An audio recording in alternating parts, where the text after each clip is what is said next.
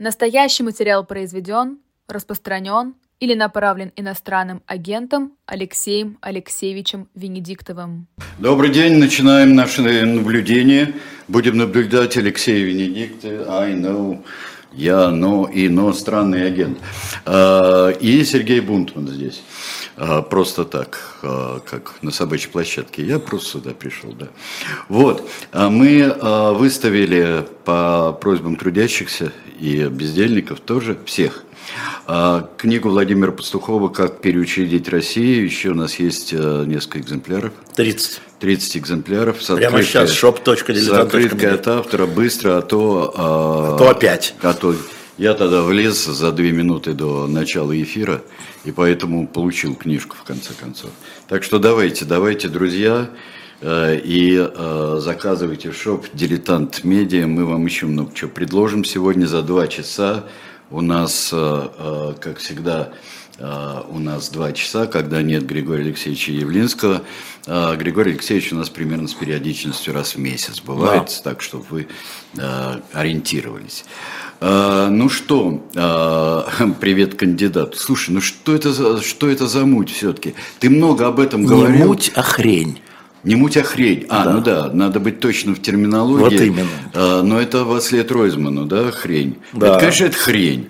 А что за хрень-то? Ну, Сереж, ну ты же меня знаешь, что можно только посмеяться. Да, да? нет, ну я... Даже я, младший посмеялся. Я, да? сразу смайлик поставил этот, да. с э, смехом до слез. Ну, Видимо, кому-то сильно показалось, что я в своих коммуникациях набрал слишком большой вес.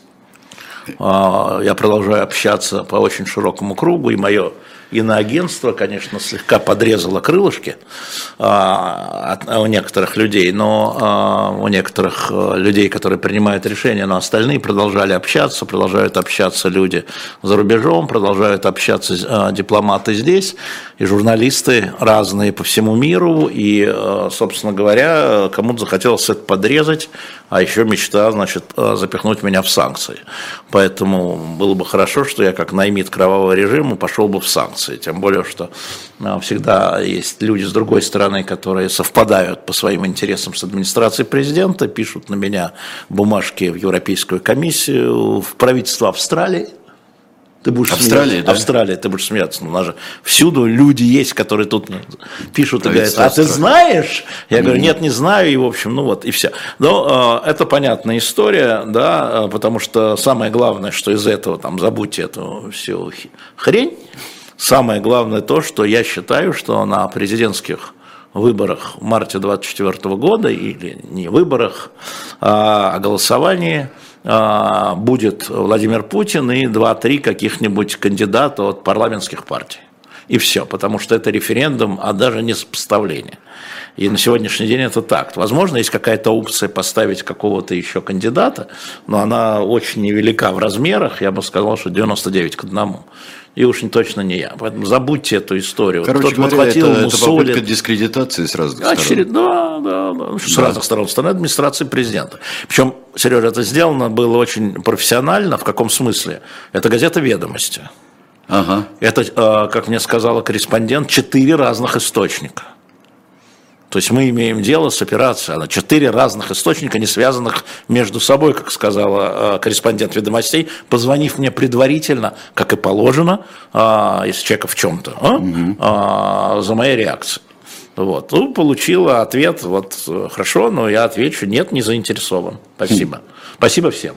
Все свободны. Вот. Ну и, конечно, там мы видим теперь, кто это подхватил и кто это всячески а, разминает. Это тоже видно. А Но а вы-то не видитесь. Кто? Ну, кому надо, зачем я буду рекламировать этих а. разминальщиков? А, а вы-то уж, э, зрители живого гвоздя, меня знаете, вы уж не ведитесь на это, ладно, повторяю, в Твиттере какие-то долбоящеры там начинают обсуждать или на каких-то каналах а, ловят хайп, вы не видитесь. Вот здесь это совершенно неуместная история, да, потому что ну, вы меня знаете прямо сейчас. Да, ну, э, ну, во всяком случае... Спасибо, думаешь, нет. Да. А, а, ну, что бы ты ни говорил, душок останется. Конечно. Душок ну, идет, Все, да? что говорят, да.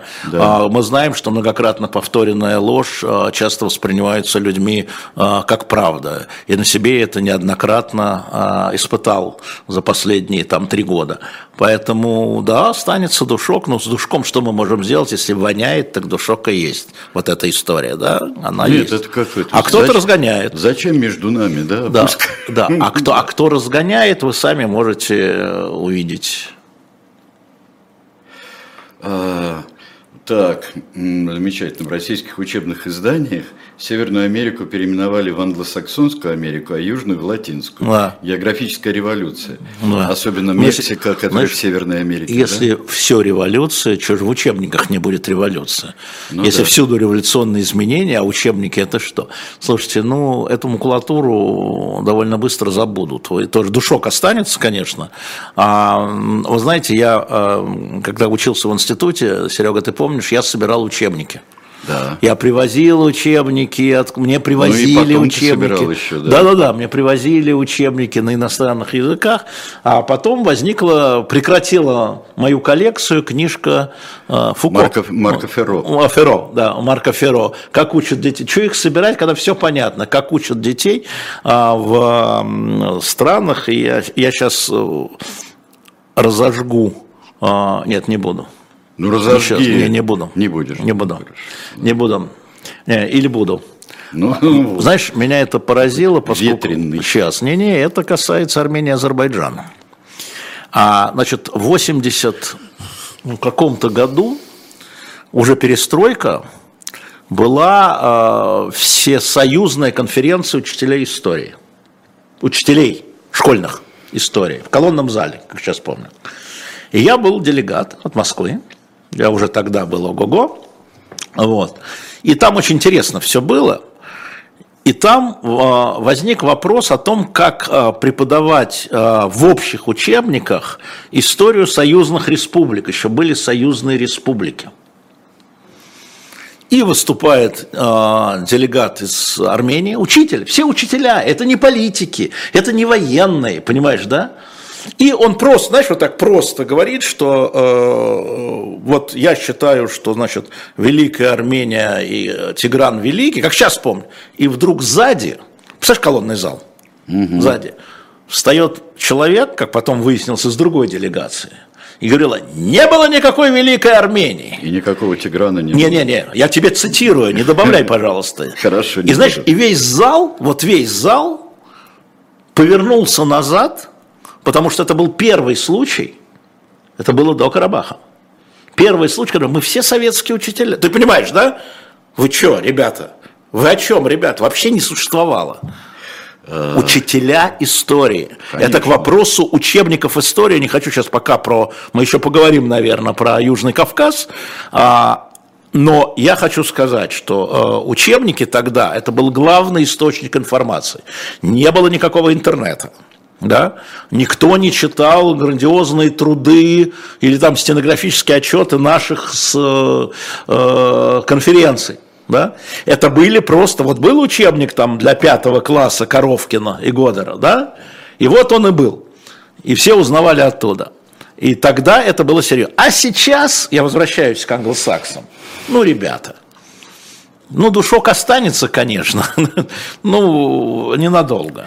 Нет, необходимо сохранить контрольный экземпляр, дорогие друзья. Нет, так это сбор, нет, это, это понятно, это опять коллекция учебников. Да. Это опять коллекция учебников. Я сегодня разговаривал с а, польским журналистом с утра, из Варшавы он мне позвонил, давал а, интервью, кстати, э, хороший первый вопрос был, вы действительно идете в президент? Ну вот это все как, а, ну, как мы любим.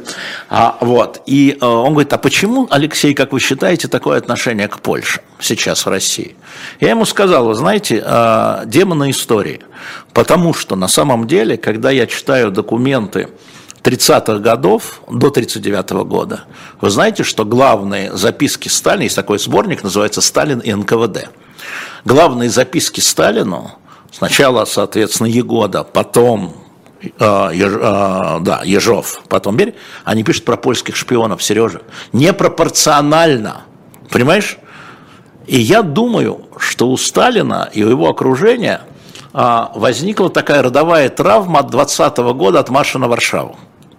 Конечно. Это было мощнейшее поражение Красной Армии. Вот представьте себе, да, прошло там 10 лет всего, 10-15 лет. И вот это оставалось, вот эта полонофобия, она э, оставалась и попадала в учебники, естественно, попадала и в донесения. Вот в донесениях а польских шпионов нашли там 200, там французских 3, немецких 4, норвежских 2, польских 200. А, ну и, конечно, то, что э, много было поляков э, на территории тогдашней еще, до 1939 года, Украины и Беларуси, это тоже правда, но я думаю, что это родовая историческая травма. А потом, сейчас, а, ведь Владимир Владимирович Путин, президент Российской Федерации, признал э, раздел Польши в 1939 году на Вестерплате и практически извинился. И таким людям извинение всегда очень болезненно дается. Таким самолюбивым, я бы сказал, людям.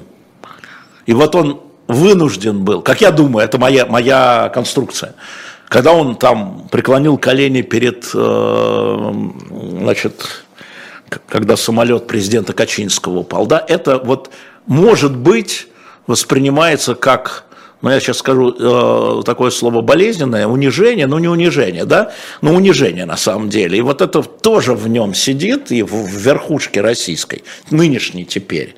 Я просто думал о том, когда меня спросил коллега, я все думал о том, полонофобия, а действительно, что такое-то? Ну, ну, ребята, ну, ну, не серьезно. Ну, польское восстание это вообще было, когда в шкурах ходили, неандерт... я имею в виду 1831 года, там, да, это никого не. В проклятом царском режиме это народное восстание.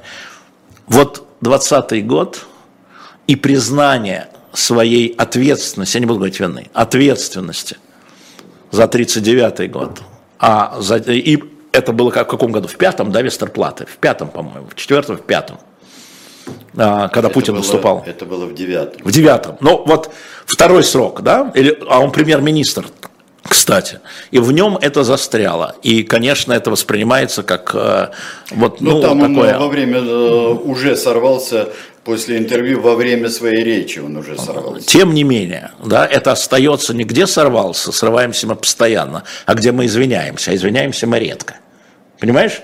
Вот если действительно анализировать, откуда в верхушках а, российского общества полонофобия, это вот оттуда. Так мне кажется. Это вот я про учеб... я же все про учебники, понимаешь? Я же все про учебники. И, конечно, новое издание Марка Ферро, а, вот это вот э, Джонсон вчера, Борис Джонсон, а, да, тоже историки, все они, а, говорит о том, что да, мы знаем, что гитлеровская Германия победила, значит, э, коалиции с США и э, Великобританией при помощи Украины. Ну, он немножко не так сказал. Скажи, как он сказал. Он немножко не так. Э, Украина принимала в этом участие. Да, но Советского Союза там не было. А, он э, провокатор. Да, но он, он провокатор. Но он, знает, но, он, но он цитирующий провокатор. Конечно. Да. И поэтому вопрос с учебниками, еще раз, да, вот э, всем читать книгу, слушай, надо продавать, давай пометим все книжку Марка Ферро. Надо Марко взять, Ферро обязательно. Надо, надо, если оно еще есть, да. да. Эта книга, как преподают историю детям разных стран, в том числе в Африке, между прочим, что для меня было совсем интересно. Мы вообще про это не знаем. Всякая страна империя великая. У всякой страны, ну, для детей, да, у нее есть только красивые страницы. Это для детей, для маленьких, я имею в виду. И вопрос о том, что больше, сейчас опять продолжаю читать, что больше сделал Наполеон, принес вреда или пользы Франции. Франции. Да, идут дискуссии политических кругах. Сейчас про, а, началась э, огромная дискуссия про Петена. Спасал он евреев своим режимом Виши или уничтожал их? Или уничтожал? А, там дискуссия. А, и просто на учебник, да, это всегда казалось что-то святое. А, ну, в смысле, а, отстоявшееся, знаете, не вот, отстоявшееся. На антисемитских законах Виши правка не Лаваля, а Петена самого. Так, это вот документы. Это вот учеб, я про учебники, Сереж. А, учебники, а документы тебе подберут. Вообще учебник это трэш. Вот. Полный, всегда. Но а, опять, а, значит, а, столько трэша в интернете на любую историческую тему теперь, что теперь душок остается. Ты правильно все сказал, душок остается. Вот смотри, душок, например, который и дурной воздух, который пускают там на Рочницкий и так далее. По-моему, пишет пенсионер 59 лет, молодой. Что-то рано, да. Да, ну, может, военный. Да. А, по-моему, именно Польша первой заключила с Гитлером пакт о ненападении в 1934 году, или это неправда? Правда. Правда, сказали мы хором. Но они никого не делили.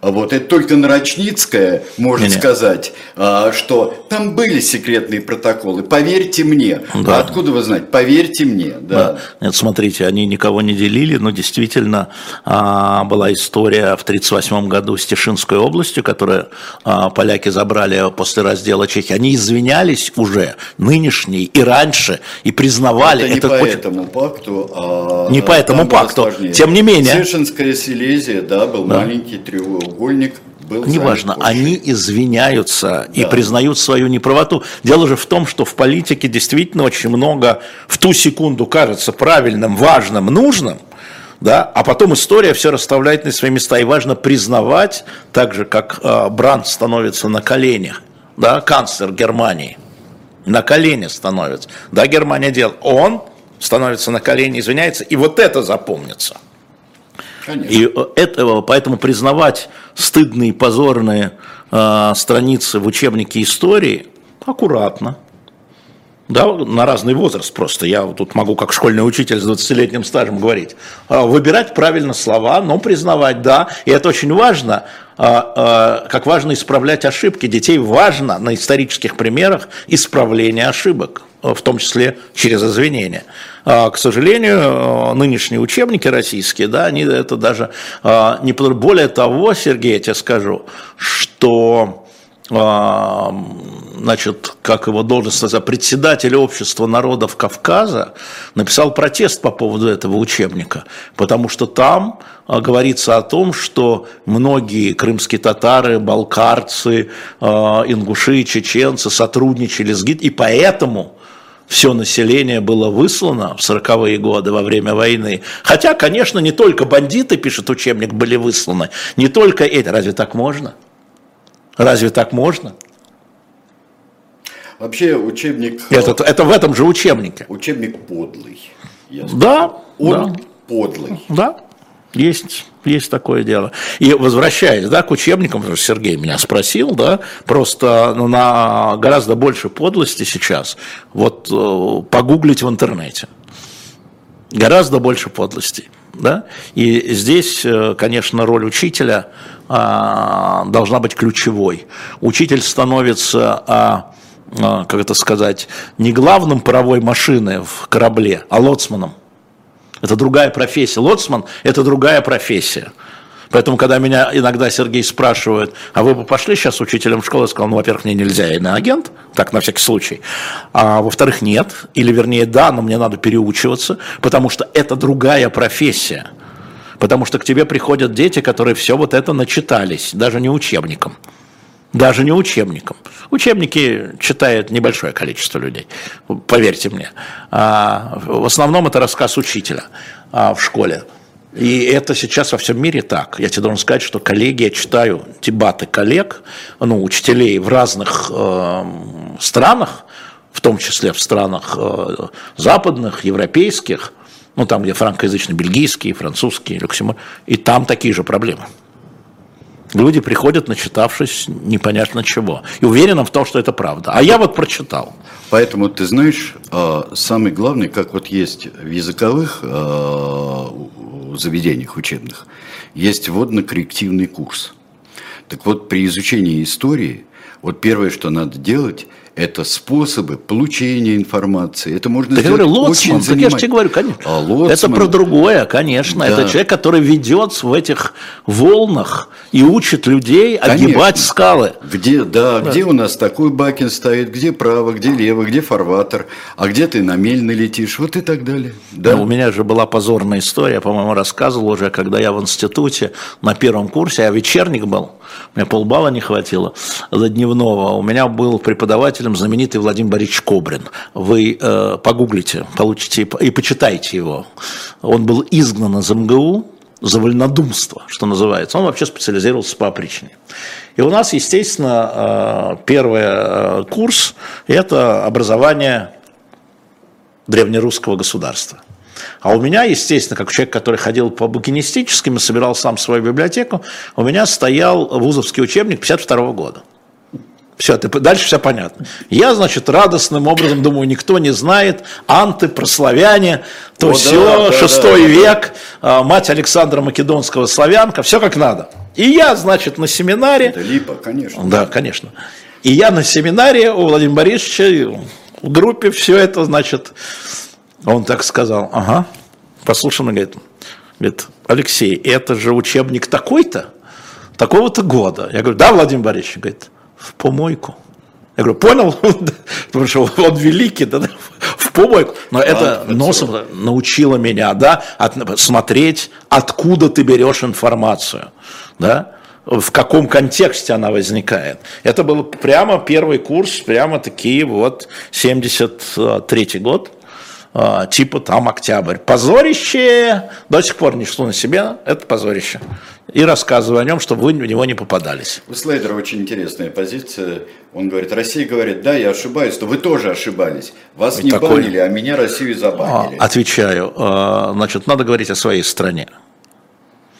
Вот надо говорить прежде всего о своей стране. Вот мне там менее интересно, что ошибались там Штаты, французы, поляки, украинцы. Сначала с собой разбираемся. Да, а все, все ошибались, вопроса нет, не оправдывает. Вот если там говорят, а вот вы сделали то-то, поэтому мы будем тоже творить безобразие. Не. Вот для меня не. Да, конечно, ошибались. Карл XII ошибся в результате, да рухнула великая... Я представляю, как тогда это было ужасно, под Стокгольмом, там датские войска, ужасно все, этот мальчишка втянул нас в эту империю, в казне ноль денег, да? Прошли века. И это история про это. посол на открытии выставки Полтава Божьей милостью по замечательной книге Энлунда. Да, да, да. А вот он сказал, первые слова шведского посла были – Спасибо вам за Полтаву, что вы не позволили нам стать империей. Да, но тогда это была катастрофа. Вот, поэтому, да, Слейдер, я с вами согласен, но только сначала в себе, потом да. другим. И если другие ошибались, не надо их ошибки воспроизводить. Виктор Коршунов говорит, учебник истории в СССР, естественно, не раскрывал многих вопросов, угу. много нивелировалось, естественно, угу. советской пропаганды. Ученики, которые интересовались историей, должны были искать источники, да. а их было немного. Да. Но при желании можно было найти, мне кажется. Ну, в Москве да. В Москве да. В крупных городах да. Ты помнишь такое чудесное заведение, как юношеский зал библиотеки Ленина? Ну, старшеклассников. Да, да. Библи... Ну, библиотеку не... Но вот покупать книги родители, это же вопрос родителей. Вот когда меня спрашивают, да, Алексей Алексеевич, а что по России почитать вот такого вот не слишком идеологичного? Я говорю, Михаил Геллер, История Российской империи, двухтомник, ищите на Авито, его уже давно нет, потому что оно совсем, э, оно базовое. Он написал базовую историю, да, где, э, там придраться ну, практически невозможно. Конечно, с точки зрения интереса я сейчас рекомендую э, Акунина. Конечно. Акунина рекомендую. Э, да, это билетризованная история, безусловно, но и у Соловьева э, нашего великого история Сергея Михайловича, я имею в виду, естественно, у него тоже билетризированная история. А у Карамзина разве не билетризированная история? Билетризированная история. Ну, Ключевский даже, посложнее. Даже сентиментализированная да. история, так как он сентименталист. Да, да, да. Не, не, но вот да. и, если рекомендовать, э, чтобы подросткам, подросткам, э, Акунин сделал великую вещь, э, которую я сначала не понял, признаюсь Григорий Шалович, извините, он э, сделал историю, а потом прикладывал к этому э, рассказы. И э, вы выбирали, вы могли начать с, раска с рассказа художника, как интересно, а как было на самом деле, как у меня было с тремя мушкетерами, да? Прочитал «Три мушкетера» и полез в Брагауса и фронт 82-летний. Да, Кто такой Ришелье? А кто да. такой Атос? Нет Атоса. Как это нет Атоса? Ришелье есть, это мне пять лет. Да. А Атоса нет? Граф де Ляфер тоже нет. Тоже нет, да, да. Ну, я граф де Ляфер, я помню. Но там уже Людовик XIII, Ришелье, да, там Бекингем, там все как надо. То есть пошел от художественной литературы мой интерес к истории. И, кстати, Сереж, давай вот покажем. Да. Вышел новый номер. Да. Чем он знаменательный? Ну, кроме Киев, слово Киев сразу, сразу вызывает, да? На shop.diletant.media, обращаю ваше внимание, он уже стоит. Вышел новый номер, и там два художественных произведения с разрешения авторов. Там Михаил Веллер, о котором вы меня бесконечно спрашиваете, а про княгиню Ольгу. Лучше бы послушали. Да. Но, тем не менее, да. в журнале Михаил Веллер о княгине Ольге и Борис Акунин разрешил нам взять, это все художественно, о княгине да. Ольге. А там, конечно, есть и э, суровый бунтман, который называет все это ЧВК Вагнер, говорит, ЧВК какой, Рюрик, Вагнер, Рюрик. ЧВК Рюрик, да. ЧВК вот Рюрик, Это э, такой у нас эксперимент в номере, где в этом номере нашими авторами являются писатель Веллер и писатель Акунин.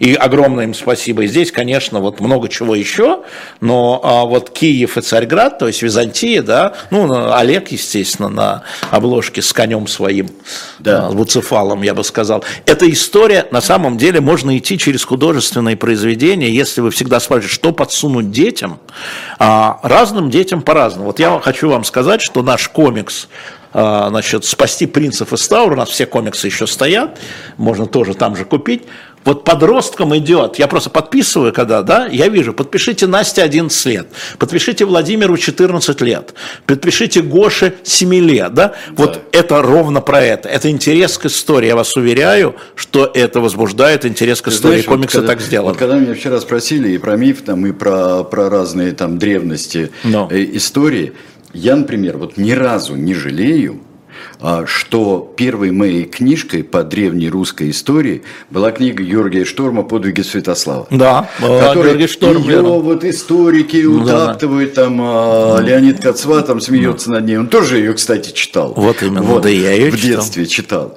Но я вам скажу, что действительно у меня вот внутри все замирает, когда я слышу э, имя Свинельд и так далее. Свинельд, да. Вот без замирания, ребят, ничего не будет, никакой вообще истории не будет.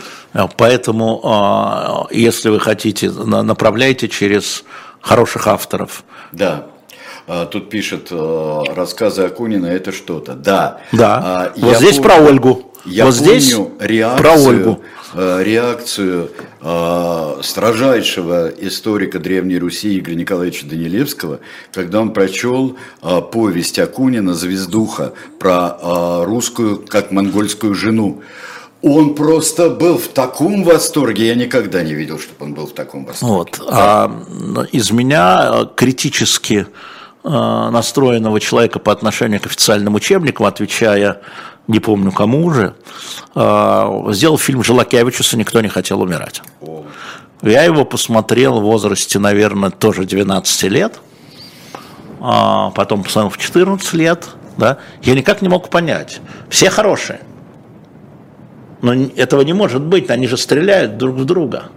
Но они же хорошие, это наши, но и это наши. А помнишь а, фразу замечательную, а, замечательную фразу на рейке, когда он Э, одного из этих братьев лесных. Ты не знаешь, как это больно. Нет, это, это, это, это, это абсолютно потрясающее кино, которое, этого не может быть, «Лесные братья». Да, и у меня э, с тех пор к Литве, э, да простят меня э, латвийцы, латыши, э, откуда э, я часто приезжал, э, к Литве особое отношение. Вот они составили, что-то здесь неладно у нас написано в учебниках, и нам рассказывают, потому что никто не хотел умирать. А, это фильм типа 67-го, 66-го э, года, да, да 10-12 лет. Снят, да, да, 12 лет точно было. И это вот меня перевернуло тогда, что что-то здесь неладно. Художественное произведение. Художественное произведение. А, поэтому, если вы хотите, чтобы ваши дети вгрызались, Э, им должно быть сначала интересно. Даже если, естественно, э, я, кстати, с удивлением узнал, что история одной фразой в трех мушкетерах рассыпанная жемчуга в Амьене, Бекингем, Анна Австрийская, имела под собой вот одна фраза историческая, он пытался ее изнасиловать. Реально, это в записках, в том числе Рашфуко, по-моему, что она закричала и сбежался народ, он ее пытался завалить. То есть, на самом деле, Дюва, вот, да, вот история это гвоздь, на которой я вешаю картину, да, вот э, картину берем, а там и до гвоздя доберемся. Поэтому учебники возвращать, можно заканчивая тему, мы уже полчаса да, про да, это да, говорим. Да. Вот. Просто э, перечитывайте через э, э, художников и, ну да, смотрите, и Википедия вам не в помощь на самом деле. Хотя во многом и в помощь тоже. Но дальше в Википедии самое главное, знаете что, линки, связи, дальше идем, глубже, все время глубже и глубже. Помнишь, э, э, лучший способ всегда был начать э, что-нибудь. Это э, в БС, в любом, втором, третьем да, издании. Да, В БС а, не столько статью, а сколько библиография, которая после каждой статьи была. Это такая точка отсчета, и начинаешь потихонечку двигаться. Ну, вот у меня, когда Алексей был в шестом классе или пятом классе, ему задали доклад сделать изобретение очков, по-моему. Очков. И он там написал, естественно, скачал откуда-то, ну ладно уже. А, написал, привнес мне, я говорю, что, что как это, вот мне кажется, послушай, мне кажется, что а, очки возникли раньше, первый раз, они на какой-то плите, а, Пьер Томбаль, что называется, да, траурной плите. Он говорит, пап, я ничего не знаю, там этого не было. Я говорю, да, да, я говорю, давай, э, Брагаус вон стоит, энциклопедия Брагауса и Фрона, а, значит, конца прошлого, конца 19-го, начала 20 века. Давай слово очки находи. И очень смешно мне учительница потом сказала. Значит, он сдал свой, ну он дальше мне ничего не сказал, он сдал мне этот доклад, да, да, да. Последняя фраза. Впрочем, чисто Венедиктов. Впрочем, Ага. Как написано в энциклопедии Брагаза и Фрома, да. первое появление очков в 14 век на могильном камне там Тамаза Фернана, я не помню, да. две пятерки. Да, вот это вот, век. то есть весь доклад, вот это вот все осталось из Википедии, а, а из Брагаза, впрочем, да, вот это, это тоже да. нужно, это нужно детей учить, это, это и есть лоцманская работа. Да. А, Ладно, давай от учебников уже. Да, и переходим через э, феномен такой плохого слуха. Валерий, когда э, Алексей Венедиктов только что просил прощения у латышей, э, это он просил прощения у латышей за большую любовь к литовцам. Да. Вот. А, а это Латвия, а не Литва.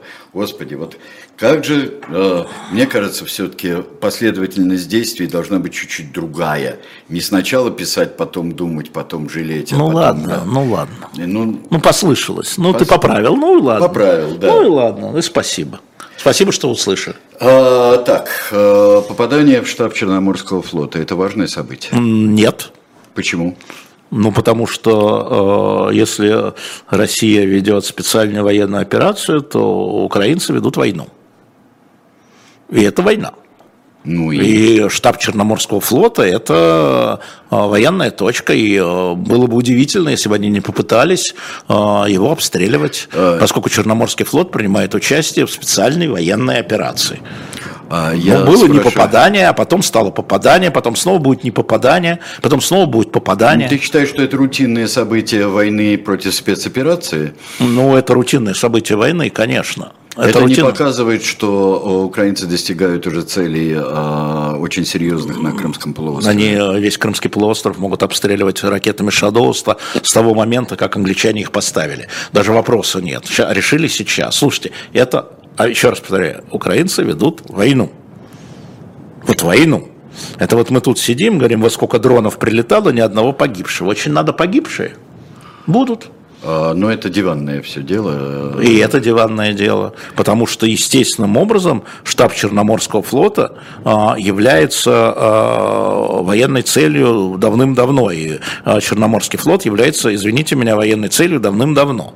И я как-то не очень, я понимаю, что да, там они попали не с первого раза и не пробились через ПВО и там было запущено, как там говорят, несколько ракет, и только третья пробила, да, там первые две как бы, ну, не знаю точно, не могу сказать, ну да, это, ну да, ну да.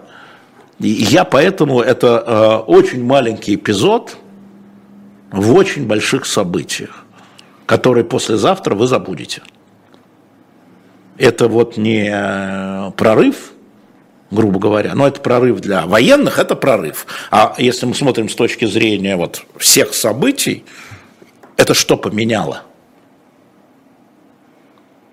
Вот что это поменяло? Ну, э, ты знаешь, э, вот мы помним по школьным учебникам, да, мы помним, что в Сталинграде был дом сержанта Павлова и было это самое, но а, из таких вещей, из да. мелочей, состоит общая картина. Так это мелочи операции. каждый день. Ну, чего на одной это тогда? Ну давайте, еще кто-то в ТЭЦ попал, а кто-то еще куда-то попал, а кто-то туда. Это, Нет, это, это, конечно, для военных важно. Это и, в ряду событий. Это просто рядовое. Для, для меня это в ряду событий. Это. И это не удивляет, опять же, да? А куда они должны были стрелять? А, так, теперь перенесемся в другое. Вот здесь не будем повторять очень многих вещей, которые э, всю эту неделю э, говорили о ситуации э, с Карабахом, с Арцахом угу. для армян. Угу. А, вот за последние сутки, потому что э, читаешь, там идут переговоры, э, есть, э, сверяют как, какие-то списки, какие гарантии. Вот как это происходит, по-твоему, и, на, и насколько это может, ну скажем так, иметь действие вот для сохранения населения? Ну, конечно, иметь действие имеет. Переговоры – это важная вещь.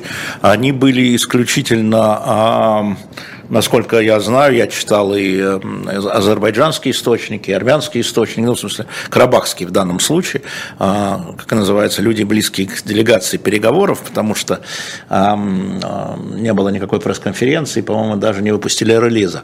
А, это был э, довольно серьезный разговор, а, где э, ничего нового для тех, кто за этим за этими трагическими событиями, трагическими событиями наблюдает, ничего не было. Азербайджанская делегация во главе с депутатом Мамедовым, я так не знаю, нашли его телефон или нет, надо, не проверил, вот всегда, да, как, как всегда, самому нужно проверять все. Она сказала, что если вы хотите оставаться, вот такие действия вы должны предпринять, и два главных действия, это помимо сдачи оружия, это азербайджанские паспорта.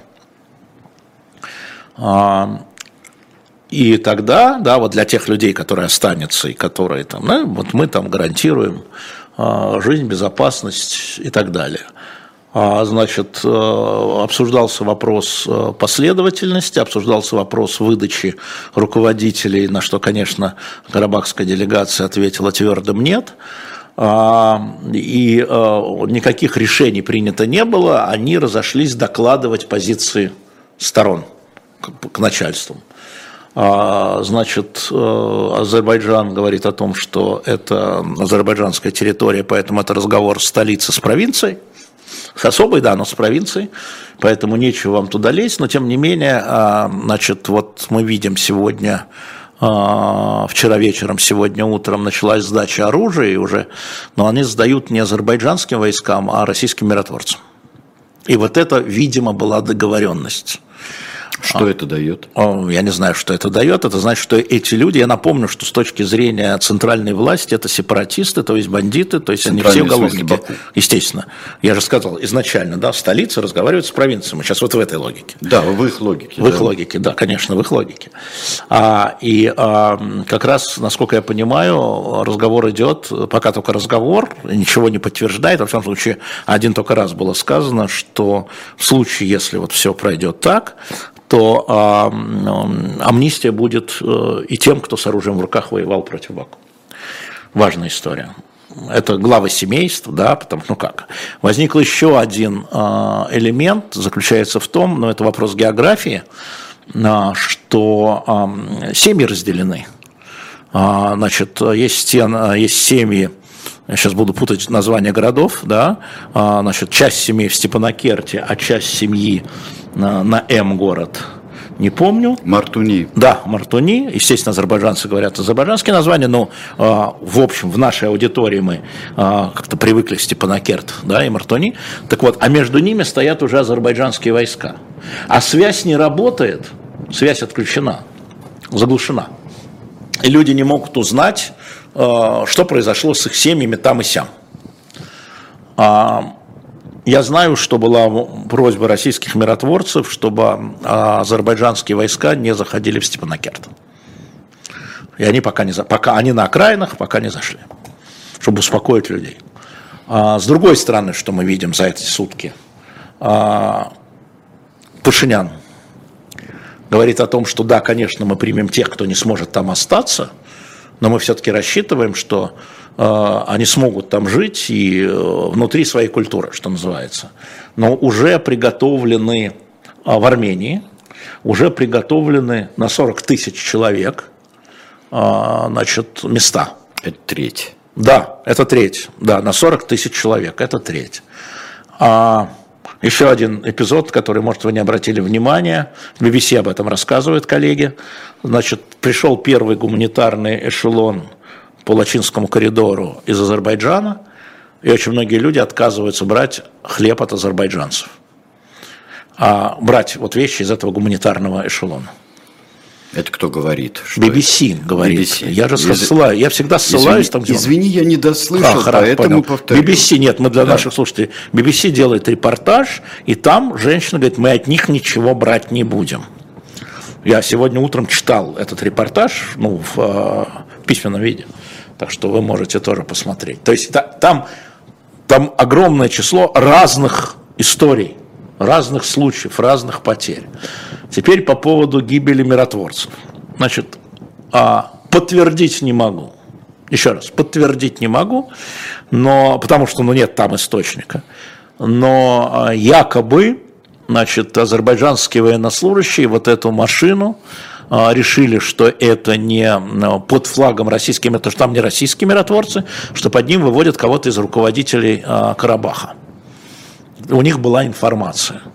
Насколько я понимаю, э, возможно, э, я не знаю, возможно, Алиев э, вот это сказал Путину и извинился естественным образом. А, то есть там будет еще много дружественного огня, чтобы, чтобы вообще не было никаких сомнений. Потому что часть людей отказывается сдать оружие, пока не будут даны гарантии. А Алиев, ну Баку, говорит, нет, сначала сдача оружия, потом гарантии. А карабахские военные говорят, нет, сначала гарантии, потом мы сдаем оружие. Ну, это вот э, напоминает нам, нет, вы сначала уйдите с территории Украины, потом начнем разговор. Нет, давайте начнем разговор. А можно так сравнивать? Да, конечно, я так сравниваю. Что можно? Конечно, можно. Я говорю о том, Я как... говорю о правомощности сравнения здесь ситуации. Я не понимаю, что такое правомощность сравнения. Я вижу одинаковость. С чего начинать разговор? Пожалуйста, вот можем смысле. поговорить Хорошо. про Южный Судан. Вот Пожалуйста, то же самое. Да, в этом смысле, конечно. Про то, с чего начинать разговор. И в данном случае лично моя позиция, это позиция, знаешь, кто-то из эм, философов, не помню кто, сказал, меньшинство всегда право. Вот я всегда на стороне меньшинства в этом случае, потому что гарантии безопасности или безопасного отъезда, или безопасного проживания при сохранении всех а, культурно-исторических традиций, памятников, прочее, прочее, да, сначала. На мой взгляд, сначала. Кто должен гарантировать, как ты думаешь? Ну, здесь две, две штуки. Здесь, во-первых, Баку, потому что, ну, это, да, и, во-вторых, это должно быть э, международные организации, ООН, ОБСЕ, которые должны вести мониторинг всего этого, потому что это очень болезненная история. И в этом смысле мониторинг, э, или это должны быть э, коспонсоры этого процесса, да, опять-таки все это придется с согласия Баку, но тем не менее, то есть Штаты, Франция, Россия, да, это коспонсоры мирного процесса на Южном Кавказе, и не или, а и Баку и они, и Баку, потому что должен быть внешний мониторинг. Я напомню, что Азербайджан является членом Совета Европы, например, подписана масса э, тех самых конвенций по меньшинству, которые Азербайджан добровольно брал на себя исполнять. Проверка – это мониторинговые миссии. Ничего обидного в этом нет, они ездят по всему миру. Ну, в смысле, по всей Европе, по всем членам Совета Европы.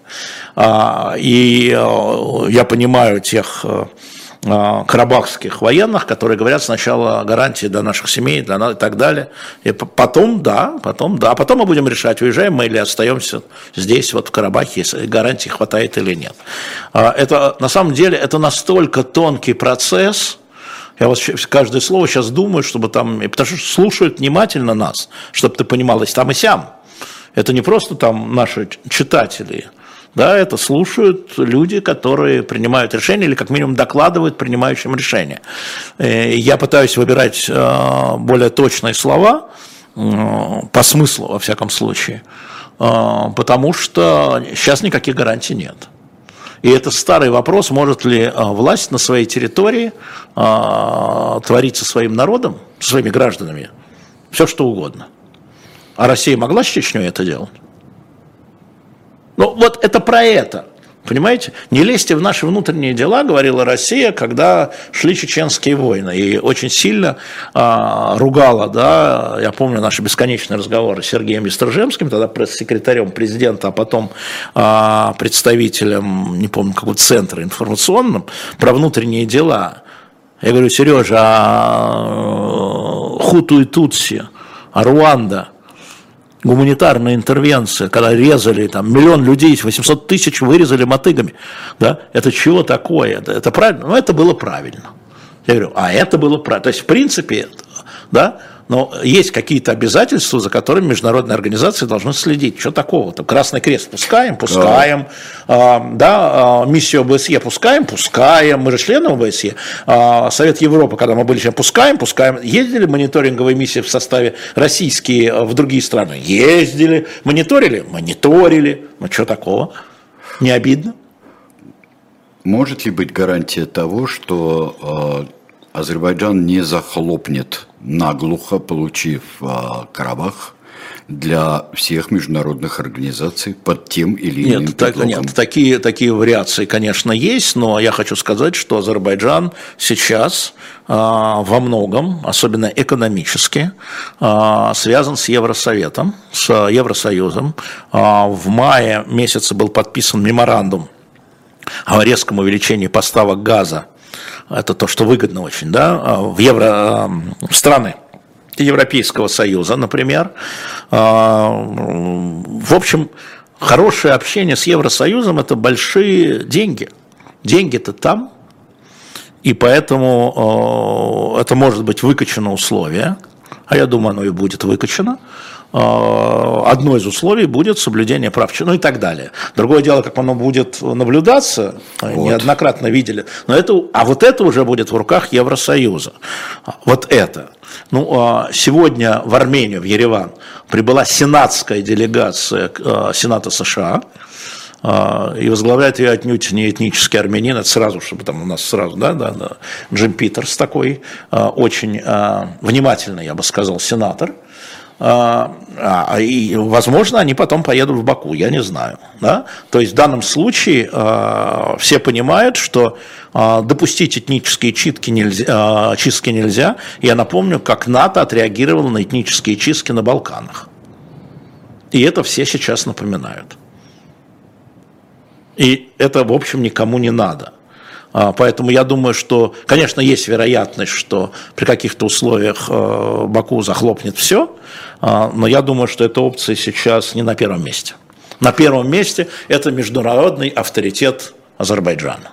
Не только в отношении Турции. Предприняв э, такой э, резкий ход, Азербайджан как-то по умолчанию или не по умолчанию согласовывал это с Россией? Ну, я думаю, это согласовал не Азербайджан, а Эрдоган. Эрдоган. Я думаю, что это было... А, он же посредник, он у нас теперь посредничает всюду между всеми. Это вырос, империя выросла, ну, в смысле, репутация. Вот, да, человек, который там зерновую сделку, да, вот это, вот это. А, а, я думаю, что Эрдоган, конечно, в самых общих словах про это говорил, в самых общих? В самых общих, конечно, он не план операции не клал. Ну, нет, ну... В самых, нет, ну, значит, я напомню, мы видим э, отзвук, Сереж, мы видим э, отзвук э, из Путина, да, ведь Путин очень часто говорит, как бы переносит в публичную зону то, что как бы он обсуждает. Он говорит, что вы же посмотрите, а потом Песков это еще раз повторил, то есть закрепил. А, вы посмотрите, после того, как Армения признала Нагорный Карабах Азербайджаном, говорит Путин, о чем тут говорить? внутреннее дело, да, ну там, да, наши миротворцы, да, э, нельзя повторять там геноцид, сказал он, по-моему, даже этническую чистку он сказал точно, а, вот, и там наши миротворцы, вот, но это азербайджанская территория. А, и это говорил он уже в ходе а, вот этой операции Баку, но уже после встречи с Эрдоганом. Я думаю, что это а, отцвет их разговоров. Отзвук, да. В частности, в частности ну, отзвук, да. отцвет, да, такой рефлект такой. А, там, ну да, там вот это тоже правда. И вот, кстати, представляете, кто из вас хочет быть на месте Пашиняна сейчас, вот про президентство? Вот кто, не сейчас даже, а последние там, я не знаю, там, три года. Вот э, принимать решения э, не то, что непопулярное, а решения, которые, ну, исторически, безусловно, будут осуждены. Исторически это решение его э, будет осуждено. Насколько а, здесь, начиная там с 20-го, с 19-20 года. Но он пришел только, по-моему, в 19-м. Ну, я и говорю, да. 19-20, ну, потому что да. дела-то входил. Да, да, да. Насколько а, за, а, скажем, вот, потерю Арцаха а, ответственен сам Пашинян? А, знаешь, здесь нужно, конечно, больше там. Здесь нужен. Я Дубнов, да, снимаю маску, и тут у меня ну, какой-нибудь да, да, Дубнов, да, а, как в Фантомасе. А, я думаю, я что... Именно не с, я не понимаю, с Сереж, точки зрения. Я понимаю, Сереж, да. Я, да, да. Я, я хочу ответить. Как... Я у него был в 2019 году, после его избрания. Я брал у него интервью. Потом он приезжал в Москву, и мы с ним тоже встречались в Петербурге. Вот между этими событиями, 19 и 20 год, я думаю, что он понял, что его выбор такой. Я думаю, сдать Карабах, сохранить Армению и потерять и то, и другое. Сохранить не власть в Армении, а Армению. Потому что знаешь, что Азербайджан э, как бы претендовал и обстреливал э, территории государства Армении, ну, пограничные. Там идет спор, да? А, еще. И а, я думаю, что вот он для себя понял это, и а, он готовил общественное мнение. Если мы посмотрим 20 год, уже 20-й, еще в 19-м он сына отправил служить в Карабах, вообще-то, в 19-м. А, уже в 20-м, потом он готовил общественное мнение, что э, нам не удержать. Причем нам, это Армении. Хотя при всем говорил Карабах, это, он же не говорил, что это Армения. Да нет. Да нет, и никто не говорил. Нет, никто не признавал. Да, и что сейчас э, те люди, которые э, выходят на улицы против, и это знак демократической страны, я хотел бы сказать, они предлагают что? И он знает, что у них нет другого предложения. Что идти воевать Армении с Азербайджаном, ну это смертельно. Никто не поддержит. ОДКБ не поддержит, потому что это будет тогда завоевательная война с точки зрения, да, это будет нападение. ОДКБ. ОДКБ. А вы забыли про Казахстан? Ха, это все Нет, разговорчики. Ну это, Казахстан это был такой э, парад достаточно. Ничего себе парад, ничего себе парад. Сохранили власть президента, как сейчас мы видим по делам. Парад. А военная база в Армении стоит в Гемре, и не одна. Российские пограничники а, стоят на границах а, вместе с армянскими – по, по протоколу 2020 года, а, еще же этому никуда не делся, а вот этот, я знаю, что никто не любит слово коридор зангизурский, вот эта дорога, а, железная дорога уже построена на 70%, чтобы было понятно, на май месяц, и она будет достраиваться, естественно, что это выгодно Армении, в первую очередь. Но... Чем это выгодно? Это экономическая, там, там же блокада, там же блокада, там же блокада, Сереж, по карте там блокада.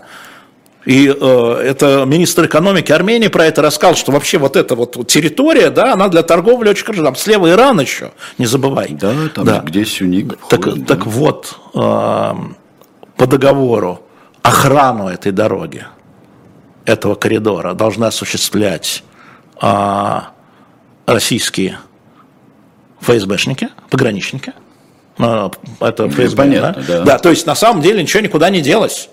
Ничего в Армении не путать с Карабахом, в Армении ничего никуда не делось. И э, это будет еще, э, будет ли это меняться, будет ли меняться этот протокол, это мы увидим потом, хотя не вижу, почему он должен меняться. Э, нет никаких сигналов, что какая-то из сторон, Армения, Азербайджан э, или Россия отказывается от этого, или Иран, которого нет в протоколе. Как ты думаешь, почему Армения была так беспечна в оборонных своих э, и О. военных своих делах, в то время как э, Азербайджан все эти годы интенсивно вооружался со да. всех сторон? Да, верно.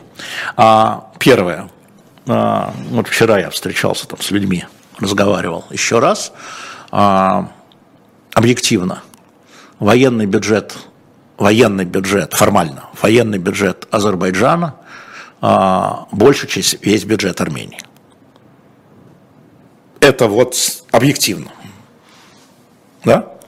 Первая история. То есть возможности у а, азербайджанской, а, модернизации азербайджанской армии, возможности больше были, чем армянской. Это вот объективно. Кто бы ни стоял во главе, чего бы ни решал. Просто на деньги закупалось оружие. А второе. А, пришедшие после а, победы 91-92 года в Армении, еще раз, вот в Армении, имеется государство Армянской республики, а, люди это были в основном герои, полевые командиры Карабахской войны. Они были герои. И они, были, они вышли из окопов. И они, их вот эта победа, я бы сказал так, она вскружила им голову.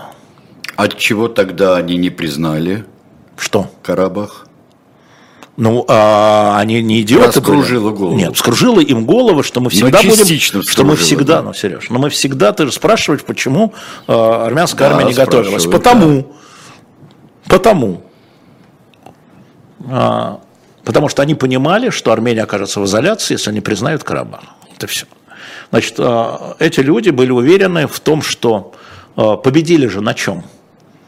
На э, справедливости, на героизме, на том, что народ был един, в то время как в Азербайджане шло вот это все, гражданская война практически.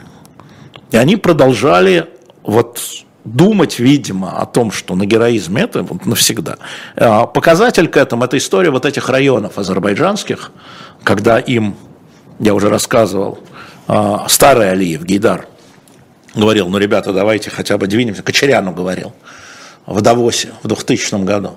Ну, давайте мы вот эти, вот эти, потому что у нас беженцы, у нас тоже, они требуют от меня, да? Это гарантия нашей безопасности. И вот, собственно говоря, наверное, то, что привело к победе а, в 91-92 году, привело к поражению в 2020 году. То же самое. То есть неизбежно. А? Неизбежно, а, учитывая, учитывая, учитывая да. становление смотри, армянской власти. Да, да? Смотри, и никто не признавал Карабах, никто не признавал его ни частью Армении, ни самостоятельным государством. Мир не признавал. Это тебе не Косово, где половина признала стран, половина а, признала. И вот эта история, а, я же говорил тогда тоже здесь с послами, когда приезжал Ширак, э, вот эта история, а почему они делят азербайджанские районы? Это все было, это все вместе, ничего не делится. Это все создавало такую историю, что ну, вот Минская группа, да, США, Франция, Россия. А дружбан наш, ты его помнишь, это был сначала посол Франции в России, Морель, да, Пьер а потом Морель. он стал... Пьер Морель. А да. потом он стал уполномоченным по Карабаху. И мы с ним встречались в Париже. Да, он, говорит, я человек, да, да. И он говорит, я ничего не могу сделать, потому что э, первое это вот эти азербайджанские районы. Я ничего не могу им объяснить. А как только я не прохожу это, дальше уже э, наше правительство, Евросоюз говорит, не, подождите. Ну ладно, Карабах, да, но это-то уж совсем уже это вот это уж. Оккупация. Это оккупация, и это этническая чистка, это цитата. Поэтому реванш Азербайджана за войну 91-2 года был неизбежен. Был весь вопрос в том, этот реванш мог происходить в переговорном сюжете или в военном сюжете. Россия Переговорным могла стать э, действенным гарантом а, Чего? Ну, скажем так, сохранения вот этой подвешенной ситуации. Нет. Почему? Потому что она ослаблена войной в Украине. Да нет, ну когда была вот э, это самое... 20 нет, сейчас вообще после этого все понеслось. В 2020 году она не была ослаблена нет, войной в 2020 году она не была ослаблена войной в Украине, но Россия не могла стать гарантом, потому что это не был ее приоритет, естественным образом. А, и она понимала, Россия, Путин прекрасно понимал, что, значит, слева у тебя Турция с Азербайджаном, а справа у тебя весь мир, который не признает Карабах. Замороженный конфликт, для России там, где есть миротворцы, я имею в виду в Армении, я имею в виду даже не миротворцы, военная база, это опасная история втягивания в конфликт. А он в это время уже готовил другой конфликт. Он же готовил его. А потом случилась эпидемия. А у меня всегда вопрос, а если не случилась эпидемия, у нас с Украиной, может, что раньше началось бы? Вообще-то. Кто-нибудь про это подумал? Хм. Ха. Вот именно. Не, не могла, уже там ничего, там, э, там вопрос был в переговорном, возможности переговорного или невозможности переговорного процесса. С какого момента, с какого-то момента, э, значит, власть, э, команда Ильхама Алиева тоже отказалась от переговорного процесса. Тоже отказалась. Я не знаю, с какого момента они почувствовали, что они военной силой – могут в 2020 году, я имею в виду, да, с какого момента было принято решение вот на это, на отказ от переговоров. Переговоры шли, вяло шли, я по Минской группе много чего знаю. Но все утыкалось, опять, Сереж, что сначала? Азербайджанские районы, возвращение беженцев. Вот это вытыкалось все время в эту историю. С чего начинать? Где гарантии, чего гарантия, какие гарантии? А нет, давайте сначала это, а потом гарантии. Нет, а с какой стати? Это наш пояс безопасности. А, а, а какие взамен вы даете нам гарантии, видели ли мы ваши гарантии в гробу? И так далее. А тем временем Азербайджан наращивал модернизацию армии. Конечно. Конечно. Роль Турции. А, ну, Турция поддерживает Азербайджан, абсолютно поддерживала изначально Азербайджан. И я думаю, я думаю, чтобы одним из условий выставленной Турции это молниеносность операции. Киев в три дня, грубо говоря. Степанакерт в три дня. Если говорить о сейчас, не затягивание. А Алиев на это говорил, а дайте нам 200 дронов. Ну, берите. И тогда в три дня. Вот эта история про это. И э, Турция, слушай, это тоже для Турции маленький кусочек. А для Турции э, она э, борется с одной стороны, соответственно, с Ираном за, за что? Ну, за региональную державу. Кто глава, на, кто главный? А там еще саудиты, да, еще к этому времени. Саудиты, которые начали переговоры с Ираном. И турки поняли, что они могут оказаться лицом к лицу не один-один, а два-один. Им нужно было показать, что вот это их зона, зона ответственности, я не скажу зона влияния, зона ответственности. И, и э, как правильно сказал один турецкий дипломат, до тех пор, пока мы не признаем геноцид армян, да, нам придется все решать силовым образом. А что бы не признать? Вот, ну, вот это, а это, а что бы нам не признать чего-нибудь, это вот, а что бы не а признать. Я давно говорю, что мы с тобой с этого начали, что надо смотреть на свою страну. Конечно, ну, конечно, а чего бы не признать? Согла... Да. Признать. Ну, было же, ну, было же. Ну, слушайте, ну, есть истории, которые, ну, вот, а, ну, было же. Я помню, одна из первых книг, которые я на эту тему прочитал, это «40 дней Мусадага», естественно.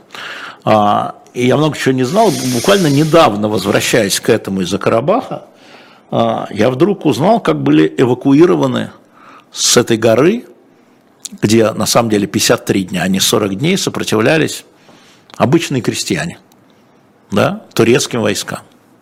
Спасали свои семьи. Французский адмирал. Я знаю, да. Да. да. Не да. дождавшись ответа из Парижа, да. а в Париже не знали, что с этим делать, какой ответ давать, потому что это конфликт с Турцией дополнительный. Зачем? Угу. На свой страх и риск. Артир Жан Рено. Да, серьезно, да, я не знаю. На свой страх и риск четыре э, корабля французского флота и один британский вывезли 4 тысячи человек, из них тысяча была детей, да, а, в порт Саид, ну, Египет тогда это да. была а, а, английская, ну, английский протекторат. Вот эта история, да. И прочитайте «40 дней Мусадага», и это вот как мы идем к этому, оттуда идет. Поэтому, да, чего бы не признать, мы же признали секретные протоколы. Россия признала секретные протоколы. Сначала Ельцин в 91-м, потом Путин в 2004-м. Признал. Сейчас а, принято это не вспоминать как-то. Ну, я напомню. Я напомню, у меня еще, слава богу, ни Паркинсона, ни Альцгеймера, что называется, наверное, может а быть. Это совершенно песня получается, как ни Кочегаром, ни, Паркинсона, ни Альцгеймера. Да, да, да, да, да. Да, да, это замечательно.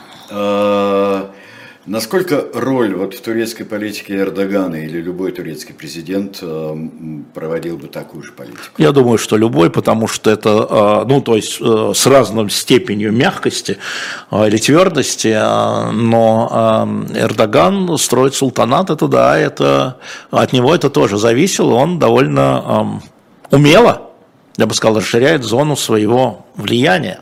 Напомню, член НАТО. Турция член НАТО не Евросоюза, их тогда не пускают 25 лет.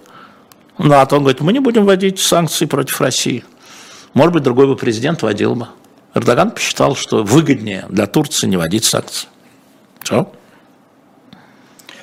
Принимают с уважением, все жмут руки. И Путин, и Байден. Замечательно. А, тоже про другие страны. Ирина спрашивает. Почему Литва не признает убийство тысячи евреев во время войны? Литовцы убивали евреев больше, чем немцев. Вы знаете, а, про больше, чем немцев, это вы бросьте. А, а вот а, что она не признает или признает, мне кажется, Ирина, что вы не правы, что только Литва это что было тогда. Это была сначала провинция СССР, потом провинция Германии. Там не было литовского государства. Да, а, так, а так, да, в это время. А так, э, по-моему, нынешнее правительство Литвы все признает. По-моему.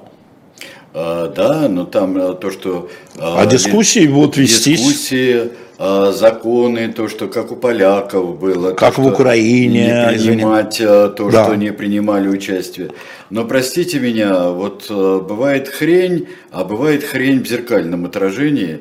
И все. И когда э, Путин говорит, что это не эсэсовцы убивали евреев в Украине, а украинские националисты, не так, это просто в зеркальном. Не, не, это я вам могу сказать, что это, значит, СС... Нет, Яндекс, не, нет, подождите секундочку, да? эсэсовцы.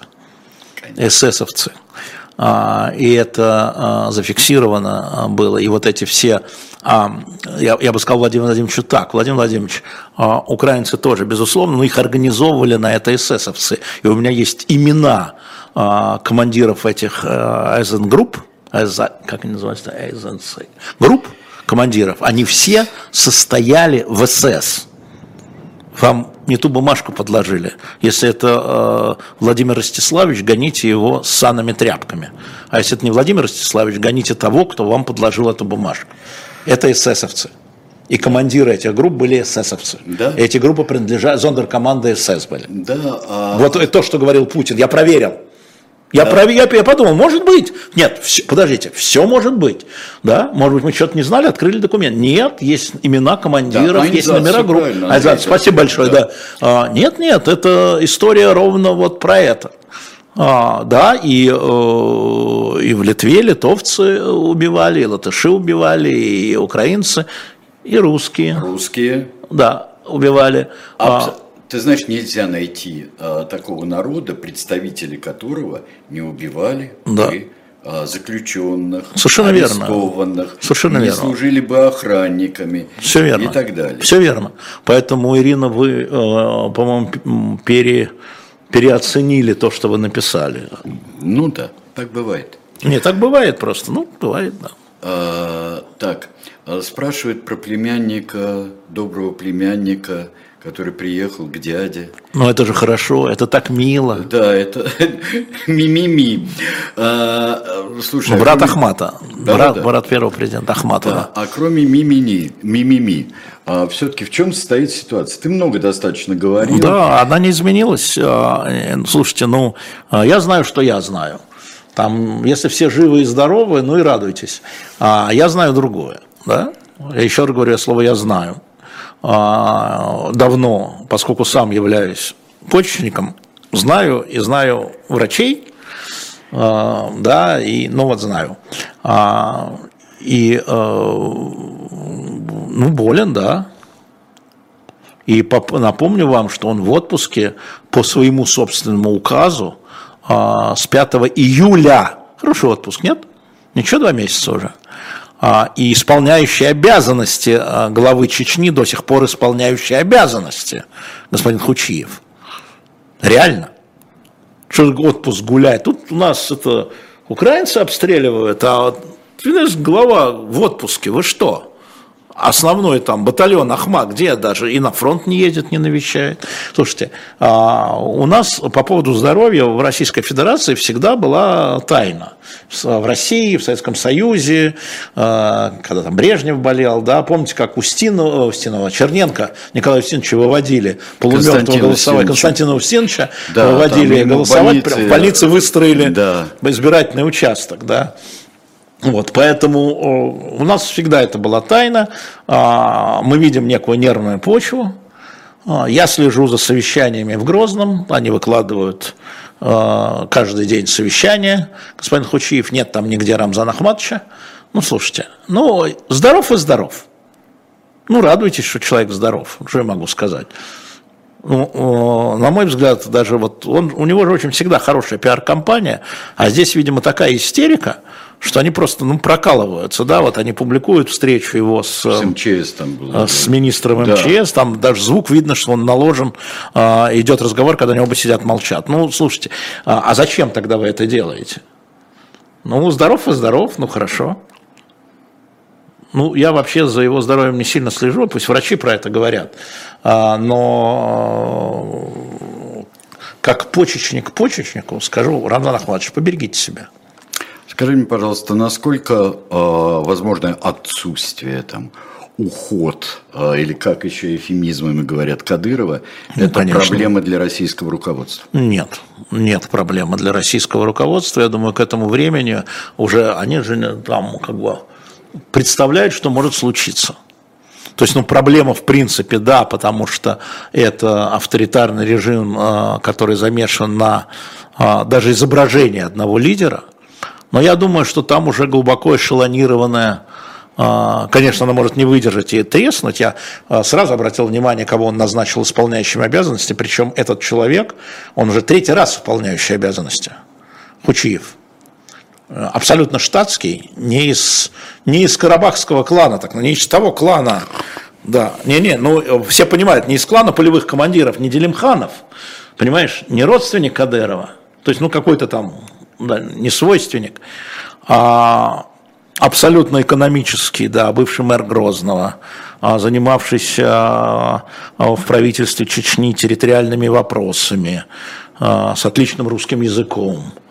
Да, то есть это так компромиссная фигура – а, между полевыми, видимо, и Кадыров его назначает третий раз. В 2018 году он его назначил в первый раз, когда уходил в отпуск, в 2020 году, и вот сейчас.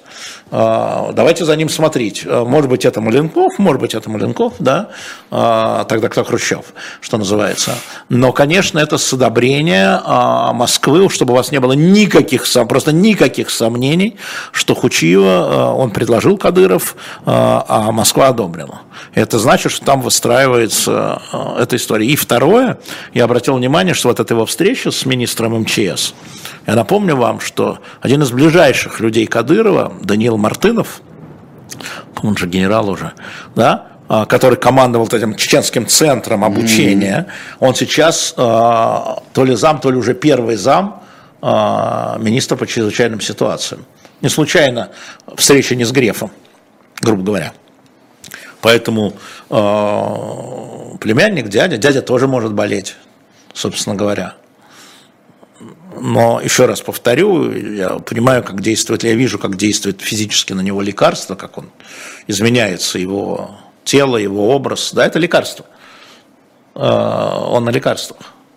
Ну и хотите пожелать выздоровления, пожелайте выздоровления.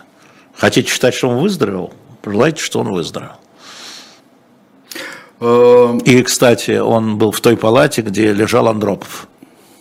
Mm. Ну да. Вот физически. Так, Понятно. на секунду. Вот физически. Нефрологи.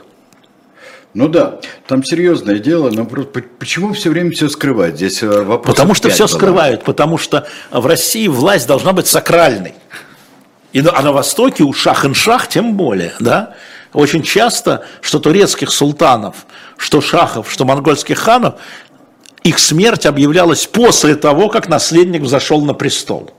Они скрывали смерти, да? Посмотрите, на Востоке это так. Пока вот тот единственный наследник не перережет родных братьев, да, и не сядет а, попой а, плотно. И то не всегда получалось. Так было. Ну, а в России то же самое. У Ромеев тоже так было. О, Византии. Да. Так это Восток, Византии-то. Да, это же, это же. Я как? всегда, я всегда считал, напомни эту фразу, фразу Черчилля, напомни про название, как я буду это называть. Это. Ну да, я, никто меня не заставит э, говорить Стамбул и Анкара, я буду говорить, как меня учили, Константинополь и Ангора. Вот, вот. понимаете, ну вот, ну вот. Так что вот так. А, скажи мне, пожалуйста, а, здесь Андропов не выздоровел, да, мы знаем. Ну что за, а, это спойлер, что ли? Отвечаю. Мы, мы что ли читаем про Отвечу. Андропова? Элвис жив. И Цой тоже. Да. да, конечно, я просто говорил о том, что он, у него были проблемы с почками у Андропова, давно известны. И как раз его смерть вызвана была тем, что он в Сочи застудил почки и последние полгода не выходил. И нефрологи, это просто, там все для нефрологии, самое современное, ЦКБ – это вот э, нефрологическая вещь. Я там не лежал, скажу вам а. сразу, по рассказам моих сопалатников. Шли слухи, других. что есть недоверие врачам. Да, есть недоверие к врачам, есть недоверие врачам. Именно поэтому он написал о том, что врачи великолепны и так далее. А это следствие болезни. Ну, мы все как-то боимся, что нас залечат.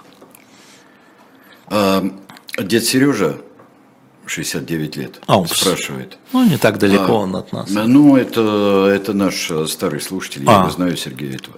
Хорошо. А, он говорит, что у него есть э, какое-то количество записей эхо, детской площадки, там, золотые полки. Золотая полка у нас вся есть, хотя пришлите, а, разбор полета и так далее. Как прислать? А, напишите, пожалуйста, чтобы сейчас не публично было, а, свои координаты и про это. Напишите письмо на почту shop собака дилетант медиа shop собака дилетант.медиа. Просто это единственная сейчас у нас почта, которая функционирует. Там много нам пишут по поводу продаж, но и вы напишите, что там, и мы этим воспользуемся. Мы с вами через это свяжемся. А, вот э, несколько упрощая картину. Э, так вот мы любим Дэн упрощать пишет, все. Да, мы... Из-за того, что Сталин на Турцию быковал, Э, как в Иране и прочее, везде провал вышел, э, толкнул ее в сторону Запада. Ну, это, конечно, упрощение, Дэн. А, большое упрощение. Но товарищ Сталин в этом сыграл свою роль, вы правы. То есть вы правы, но только вы это все выводите во, а это во. Но это играло свою роль, безусловно. Безусловно. А, кстати, про Иран, вот все мало кто помнит, когда а, Великобритания открыла второй фронт, помнишь? Не в Нормандии, фронт? не в Нормандии. В Африке? Нет, в Иране. А, в Иране, когда... В июле 41 -го года. А, да, ты это называешь вторым фронтом. Ну как, совместно да, советские войска, операция. они с юга, да, на эти с севера. На самом деле это была гениальная операция. Конечно. Потому что э, Кстати, занять... надо сказать Дымарскому, что да, они и Рыжкову, чтобы вместе, они это сделали. Вместе с англичанами, когда они заняли а, Иран, да. и это также... Совместная потом, операция, да, войсковая операция. Как потом всем было понятно, кстати, это только была э, пропаганда, когда говорили, что ничего не значит Африка, и вот оттуда и отсюда отрезали от нефти. Да, Гитлер. Да, он да. же хотел, он хотел нефть, нефти. он хотел нефть, он поэтому рвался Августа на Кавказ. 41 -го года. Да, я, да. Да. А, да. А, вот а, ага. А, вот немцы, а, почему немцы до конца осуществляли свои убийства, даже в 1945 году, когда поражение было ясно почти всем? Какие убийства? Ну, убивали заключенных. Нет, когда конца. убивали заключенных, они скрывали следы. Это шло по приказу. Были директивы как были марши смерти, когда всех заключенных прямо из лагеря уводили на запад, люди помирали там, прямо на дорогах, убивать не надо было.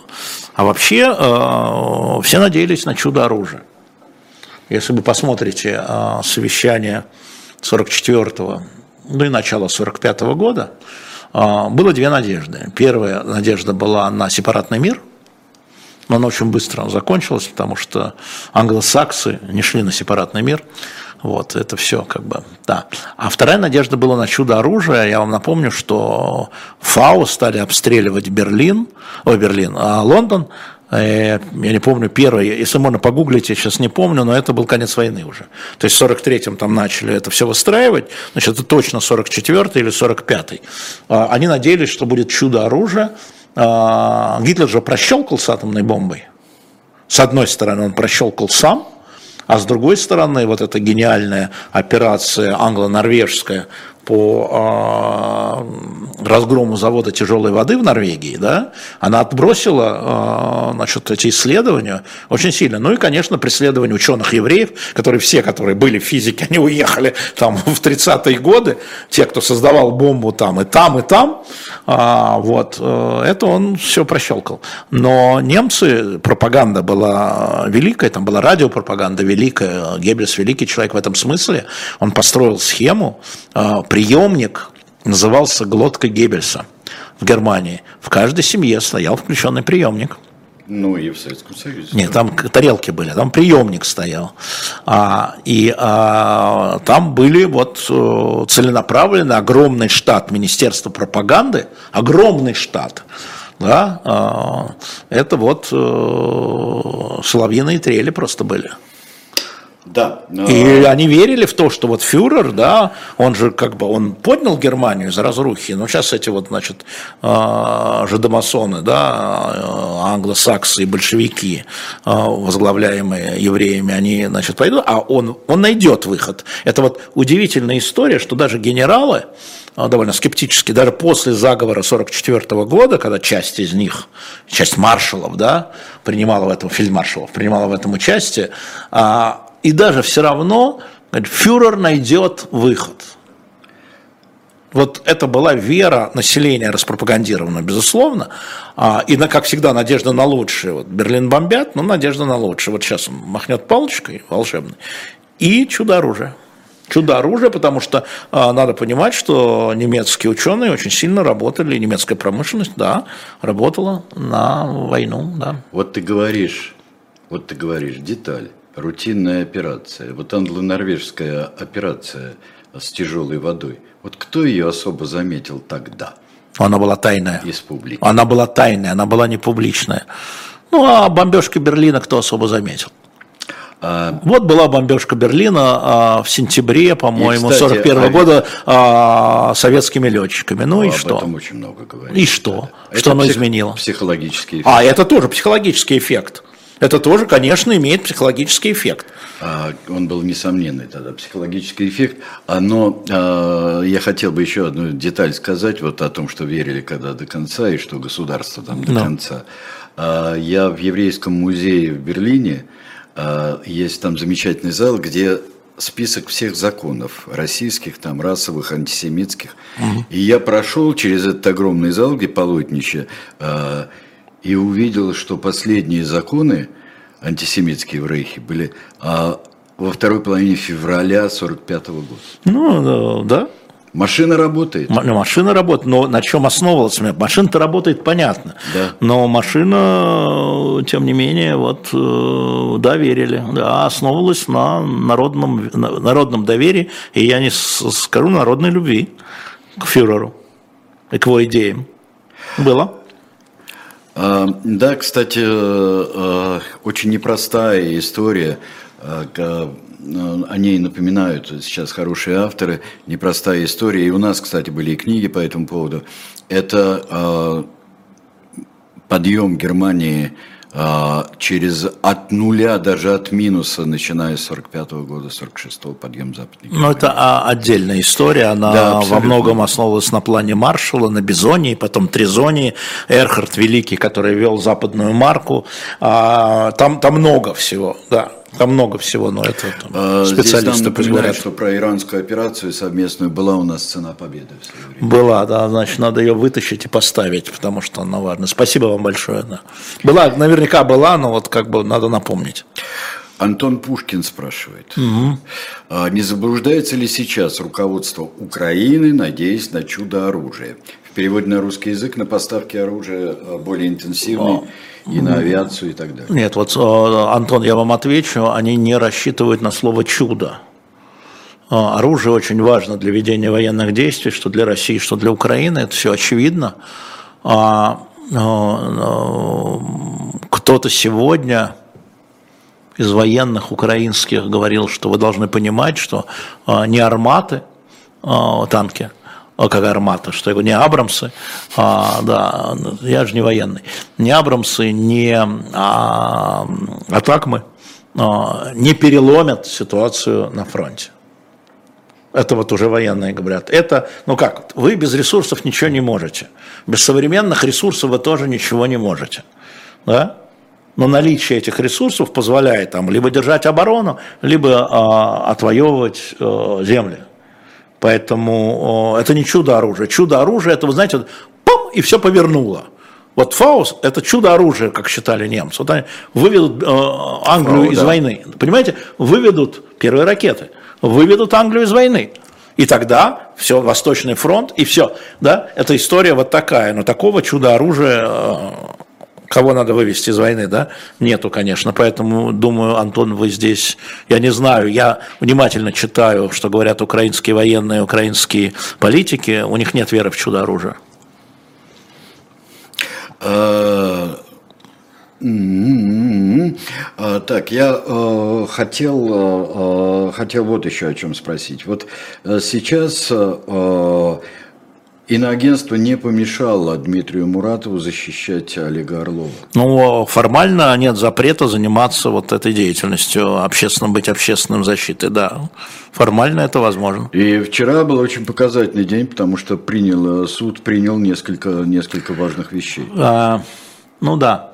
А, Или все предрешено и нечего ну, Я думаю, не знаю, но я думаю, что исходя из того, как работает наша судебная система по этим вопросам, в частности, по этим двум законам, фейки и дискредитация, Олегу Орлову меняется дискредитация армии, а, то э, я думаю, что будет обвинительный приговор, мы не знаем какой, но будет обвинительный приговор.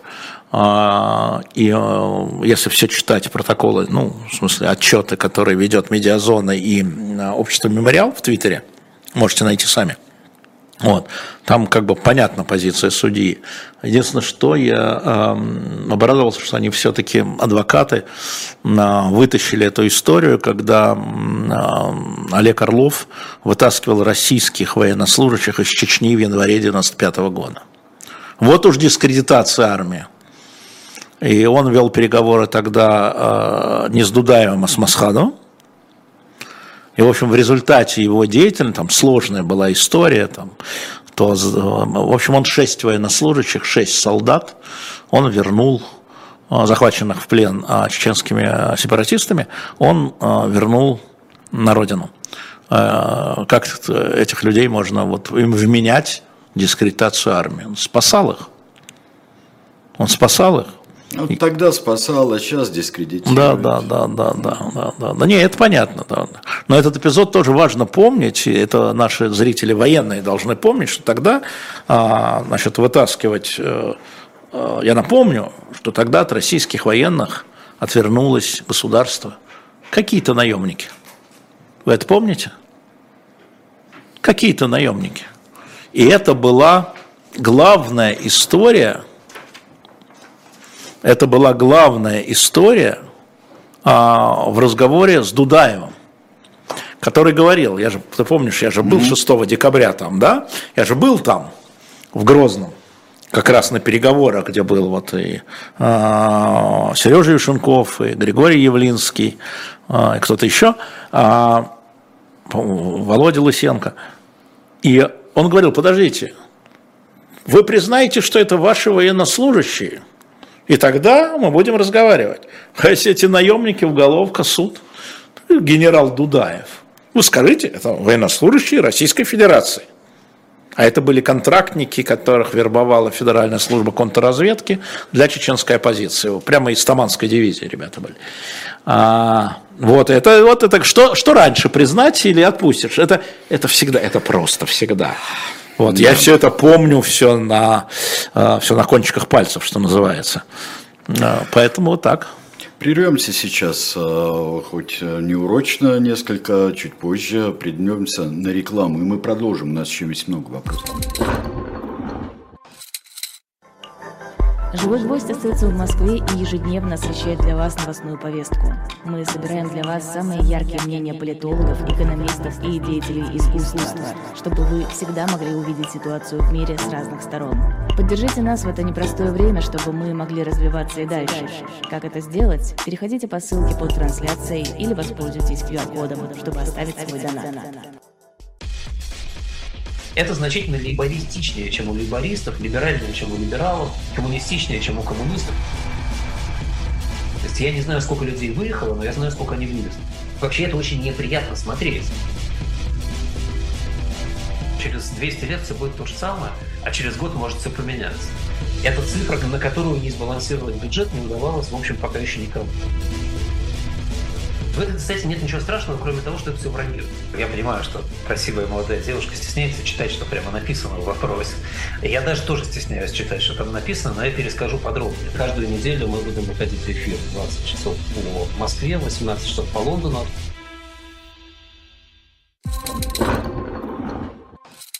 А, зачитался чуть-чуть, да. Мы еще сам раз написал, вас... сам зачитался. Нет, а я чужие статьи читаю. Что мне свои? Я ее уже читал. А, как Винни-Пух говорил, откуда я могу знать, э, что я тут написал, я же читать не умею. А вот, друзья мои, вышел только что, вышел номер э, «Киев против Царьграда», «Киев и Царьград», э, очень сложные взаимоотношения, и вот сколько здесь, сколько здесь всевозможных статей. Я просто заметил, Виталий Демарский, номер 658, он а, иностранный агент. А скажи мне, пожалуйста, как... Э, Подожди, нас... но все-таки надо сказать, да. что новация в этом журнале, помимо того, что вы его Два купите, писателя У нас здесь. два писателя написали про княгиню Ольгу, поскольку Киев, да, киевскую княгиню Ольгу, Михаил Веллер. И, кстати, на канале «Дилетант» стоит сейчас интервью с а, Михаилом Веллером. Если вы его пропустили, а, Михаил Ильич дал интервью Виталию Демарскому, можете взять. И Григорий Акунин про княгиню Ольгу. Какой Григорий Акунин? Григорий Шалович. А, Шкартишвили, он же Борис Акунин, да. да вот. Как Алексей Максимович Горький, самый ненавистный вот, меня да. абсолютно Я название. советский человек. А, вот, этот номер этому посвящен, так что заходите на shop.diletant.media, и там вот эти майки тоже есть, заканчиваются. Я сегодня специально для вас пришел в майки на агента.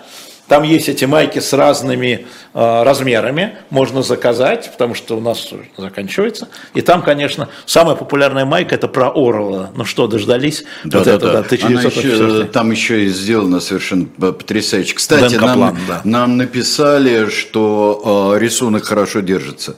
Вообще принт хорошо держится. Наверное. Принт хорошо держится. Вот. Держится. А, да. Так да. что заходите на shop.diletantmedia, и этим самым вы помогаете живому да. гвоздю развиваться. И у нас новая программа сегодня. В 17 часов, знаете, я подбираю людей с эхо, да, как бы приманиваю. Евелина Геворкян, в 17 часов, те, кто помнит, будет сегодня вести программу «Другие берега». Зайдите, посмотрите. Евелину мы все очень нежно любим. А, я хотел спросить просто, когда я увидел номер Демарского а, и на агентство его, я хотел спросить у первых, которые 0-0, там, у них есть какие-то преимущества? Никаких. Санкции? У нас нет дискриминации. Нет, нет санкций? Нет, у нас нет дискриминации, нет. А также привилегий, да? Да. Интересно. А, Веллер вернулся, Веллер вернулся, да, как да? это. А да. захочет вернуться на живой гвоздь, я сказал welcome. Мы об этом говорили с Олей Бычковой. 24 февраля очень много обнулилось. И все наши обиды, настоящие, серьезные, кажутся такими мелкими. Вот могу вам сказать, что я завтра иду на канал, впервые за пять лет, иду на канал к Евгению Киселеву. Вечером завтра, то ли 18, то ли в 19, пометьте себе. Ну, э, у нас с Евгением Киселевым Евгением Алексеевичем сложные отношения. Э, я уж не говорю о том, что... но давние. Э, да, сложные, но давние. И сейчас его любимый автор – это Альфред Кох, как вы знаете. А, вот. Но, тем не менее, вот он меня соблазнил. И я завтра буду у него в прямом Это эфире. что, камин да, у тебя? Что да, да, да, да, да, Что да, тебя соблазнил да, Женя да, Киселев. Да. Хорошо, да. да. Но ты против него подавать суд не будешь, да, за соблазнение? Нет, нет, не, нет, ну, не буду. Не буду. А, На это есть другие люди. А, что в конечном счете, Малик спрашивает, спасет Россию? Здравый смысл или пришествие неисповедимого черного лебедя? Я не понял вопроса. Ну, то есть, или какая-то случайность, переворот, какая-то вот непонятная штука, или здравый смысл все-таки а, может восторжествовать в России? А, ну, в вашем вопросе, Малик, мне кажется, здравый смысл. Почему? Мне так кажется. Ну, может быть, потому что я хорошо знаю истеблишмент вокруг Путина. Они же не дебилы все. Да и он не дебил. Просто а, либо чудовищный счет, либо чудовищный просчет. А, да, вот так. Думаю, здравый смысл.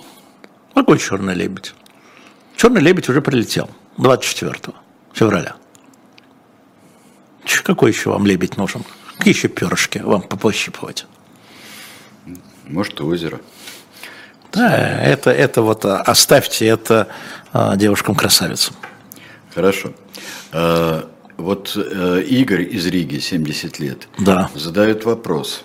Вот э, продолжение темы Южного Кавказа и темы Карабаха. Ты нравится а, из Риги туда. Ну Советский Союз неизмерим а что ты удивляешься? Потому я что не удивляюсь. Я, на, я наоборот, э, я с большой печалью вижу, когда, а что нам это, там, одни с другими, там, все дикари борются и так далее. Это очень важная вещь, которую он спрашивает. А, есть ли риски, что, несмотря ни на что, там, на коридор а, Сюникский, Зангезурский и так далее, а, Азербайджан все-таки, как ты говоришь, Пашинян спасал Армению, да, а, потеряв Карабах. Да. А, ну что, кто гарантирует безопасность Армении? Безопасность Армении сейчас гарантирует великие державы. А, и я думаю, что это а, не в безвоздушном пространстве. Ну, а с другой стороны, вы правы, Игорь, а кто гарантировал безопасность Украины? Великие державы.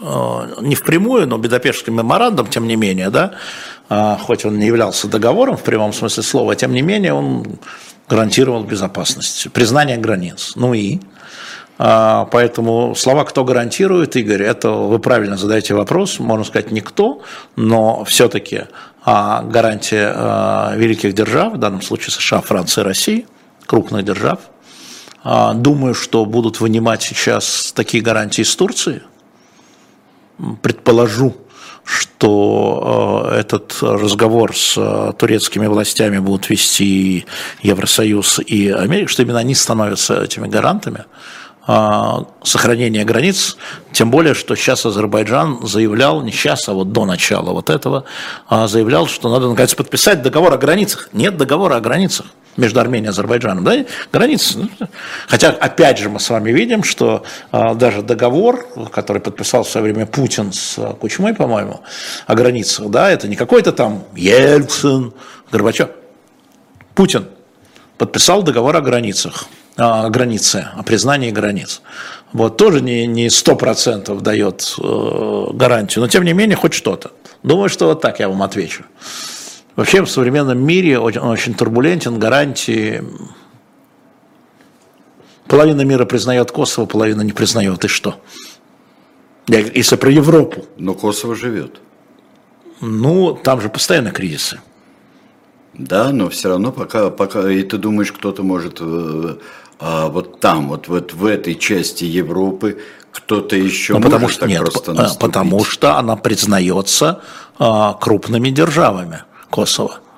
оно признается и Германией, и США, да, и они в какой-то степени, и международным сообществом в том, в том смысле, что там до сих пор стоят э, миротворцы ООНовские, не ну, это самое, не ООНовские, нет, ООНовские, но они европейские, но не ООНовские, по мандату ООН, Совета Безопасности ООН. Вот. Но это все равно ничего не гарантирует, э, если вдруг чего-то произойдет. Слушайте, если Украину гарантировали и произошло, то какому-нибудь Косово, ну извините. Ну, извините. Это очень опасный прецедент. История с Украиной – это не только про Россию и про Украину. Почему да, все время Тайвань? Да. Почему все время Тайвань? А почему, собственно говоря, вот этот разговор про ядерное оружие, вот э, насколько я знаю, почему Китай выступает э, очень резко против применения э, ядерного оружия в локальных конфликтах? Потому что стоит только распечатать в каком-то локальном конфликте, а для Китая, все. Украины, России, все можно, да? Вот в любом, Индия, Пакистан, в любом, да, да, да, да. И, кстати, вот в фильме «Голда», который я досмотрел наконец, там есть эпизод, я не знаю, насколько он историчен, когда в коридоре на второй день министр обороны Маше Даян изображен растерянным совершенно и говорит, Голда, надо применить ядерное оружие, я уже дал команду Димоне. А 73 год. И она в ужасе. Но она не говорит нет, но она в ужасе. Это было, не было, не знаю.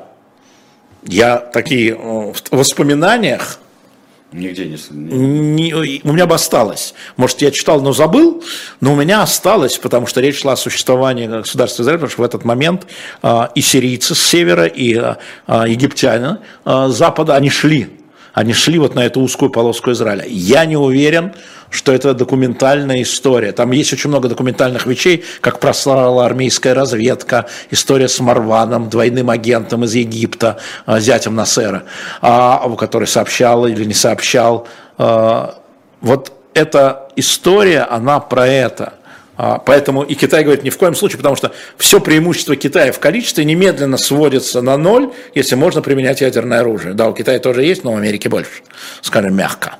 А это такая история, вы абсолютно правы, а, но гарантий нет никаких. Мир меняются правила, послушайте, меняются правила.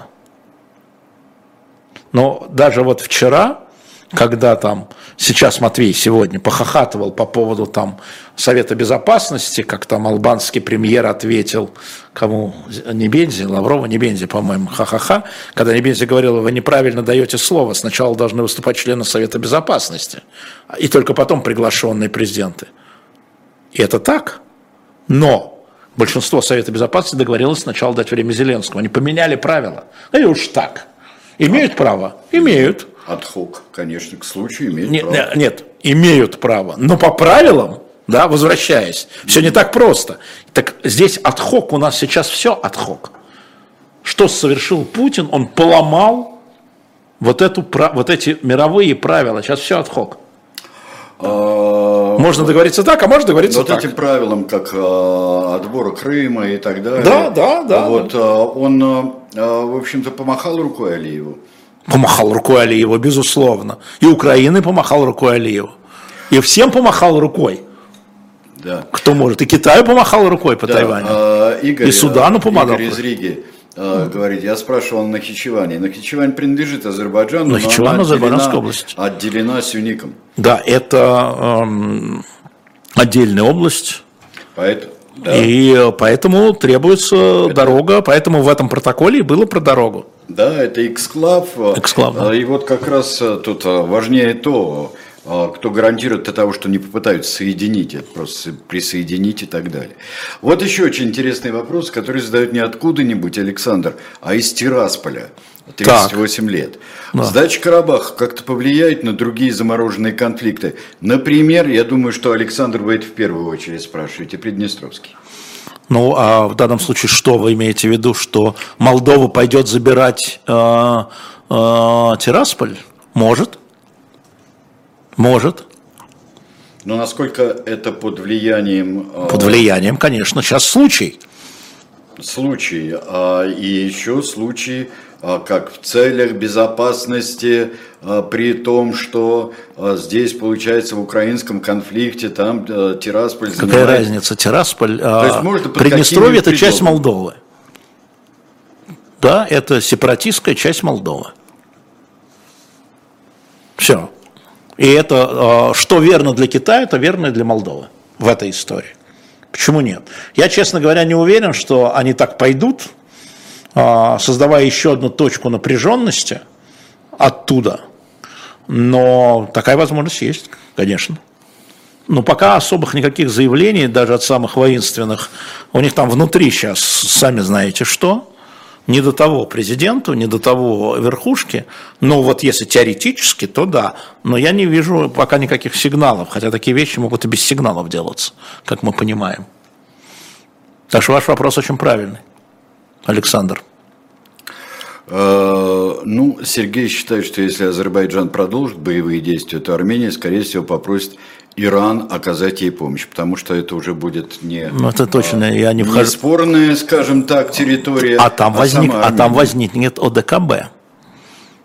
Там а, Армения будет иметь право в случае нападения обратиться к ОДКБ, к России. Это будет другая история. Это не Карабах. Ну, опять, я не армянское руководство, кому обратиться Армения, а, и я точно не вхожу. А жаль. Да, я, но я не вхожу и в азербайджанское руководство. А, Слава Они сейчас, Алиев сейчас на коне. Да, он вернул а, территорию, вернул сецесионистскую территорию, да, которая хотела отделиться, вот. А дальнейшие военные действия, они с более непредсказуемыми последствиями. Здесь было предсказуемо, а там непредсказуемые последствия. Опять не делайте из них дебилов. Хотя голова может закружиться, мы это видим. Голова может закружиться, да. А, здесь у Молдовы нет достаточно военных сил. Я для, совсем для не готов такого. это обсуждать, чего там у кого нет, а чего у кого есть. Нет. Украинцы говорят, мы поможем так устроит? А, ну, может быть. Нет, они говорят. Они говорят, да. Они говорят, на политическое руководство говорит, мы поможем. Если Молдова захочет восстановить, мы же восстанавливаем свою территориальную целостность, и Молдове поможем восстановить свою территориальную целостность. А если Молдова за, заручится да, поддержкой Румынии? Там ведь тоже, там все Румыния может пойти это НАТО. как да. неконтролированная цепная реакция. Ну, давайте я не буду фантазировать и гадать. Вот пока сигналов нет, кроме заявления украинского представителя украинского руководства, что если молдаване захотят, мы поможем. Все, никаких других сигналов мы не видим. Э, вот здесь э, пишет, какая разница, где жить, Армения, Азербайджан, Россия, не стреляйте, люди. Ну, не стреляйте, люди, но а, когда прекращают стрелять, тогда ну, какая-то разница есть, видимо. А, я не просто так говорю о культурном пространстве, да, а, вот э, откуда человек нам это написал? Ниоткуда. Ниоткуда. Просто. Хорошо, ну представляете себе, вот вы живете, да, ну, в Москве, там, в Липецке, и вас переносят в, в Литву. Другой язык, другие правила, другие правила поведения, во всему этому должны учиться, как в первом классе. Да? Ну, вот я вам говорю даже вот не эмоционально, а прагматически. И вы увидите, какая разница между Москвой и Вильнюсом, а между а, знаю, Лондоном и Южным Суданом. Вы увидите, какая разница. Поэтому ваш этот э, всхлип, я, не обижайтесь, пожалуйста, да, он ни о чем. Он такой, набор букв. Не обижайтесь. А, так, э, Ой, Господи. В глубины истории самая, самая дурацкая вещь опускаться в глубины истории для того, чтобы понять, что э, кому принадлежит. Здесь это вообще, очень... Э, вообще это, это, это начало, начало всех войн. Но это, чтобы вы понимали, все-таки предлог для войны. Можно будет найти там э, у шумеров что-нибудь, где шумеры, где финикийцы. А, вот, всегда можно сказать, мы наследники финикийцев, да, ну хорошо, а, Великой Финикийской империи.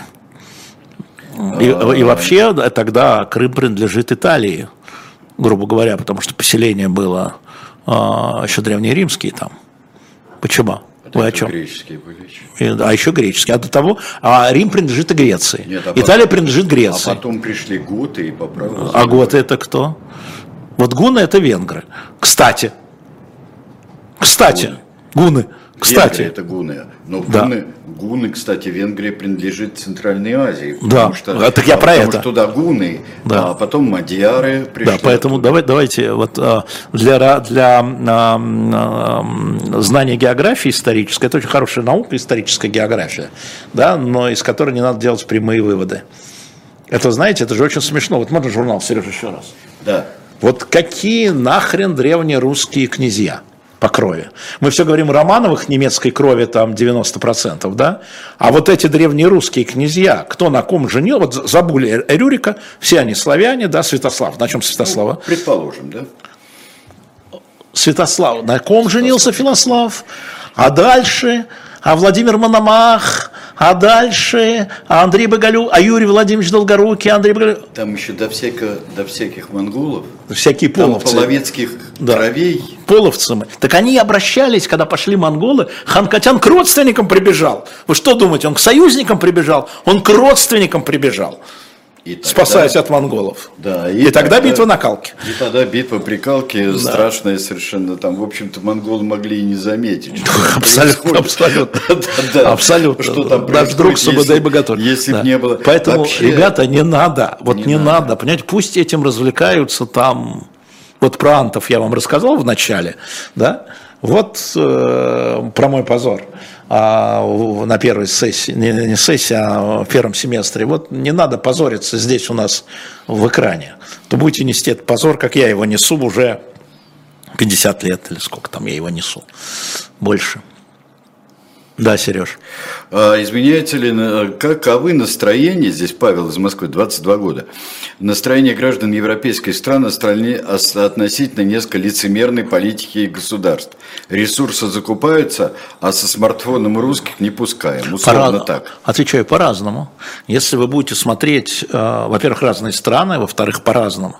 Вот смотрите, сейчас 30-го, ровно через неделю, выборы в Словакии. И потом через две недели выборы в Польше. И вот а, отношение людей к своим правителям, своим правительствам, оно у них идет, во-первых, через выборы, во-вторых, через массовые демонстрации, и в-третьих, через опросы. Да? Я вам рассказывал, а, последний опрос германский, нужно ли больше помогать а, Украине или достаточно? 41% достаточно, 43% больше помогать. Пополам. По-разному, Павел. А, и в разных странах по-разному. Мы видим, как растет, а, да, растут настроения, я бы сказал, более сдержанные по отношению к Украине, хотя это не главное. Мы видим вот этих правых, а, ультраправых, которые часто говорят так же, как говорят наши пропагандисты. Это АФД в Германии, это Лепен во Франции. Это такая история в двух основных странах да, Евросоюза, самых таких мотора – это, Павел, очень такая серьезная история. У вас очень правильный вопрос, только все по-разному.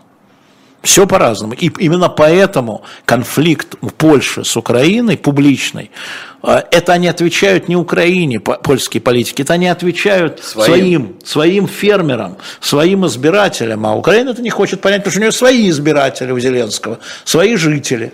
Да? А, а... И они не могут не ответить они на это. Не могут дело. не ответить на хотя, это. Хотя, да, хотя поляки обращаются своим, да. Да, да, да. То, то есть, вот, Павел, все по-разному. А, Григорий из Владимира, 36 лет. А, проявление милосердия в 90-е годы к бывшим а, габистам не было ошибкой. Не лучше ли было там проявить справедливость, рассекретить архивы, наказать виновных и так далее? Я не знаю, что такое проявление милосердия в вашем понимании. А, что, почему вы решили, что это милосердие? А, с точки зрения а, значит, Ельцина, о чем, кстати, Женя Альбац рассказывал, и окружение Ельцина, демократического Станкевич, Савастьянов, это было, было решение для сохранения структуры, структуры подавления, в первую очередь, коммунистов, как они считали. Какое же тут милосердие? Причем тут милосердие? Вы как-то странно понимаете милосердие. А, справедливо про архивы, абсолютно справедливо. А, но при чем тут опять милосердие? Не открыли архивы, это милосердие, что ли?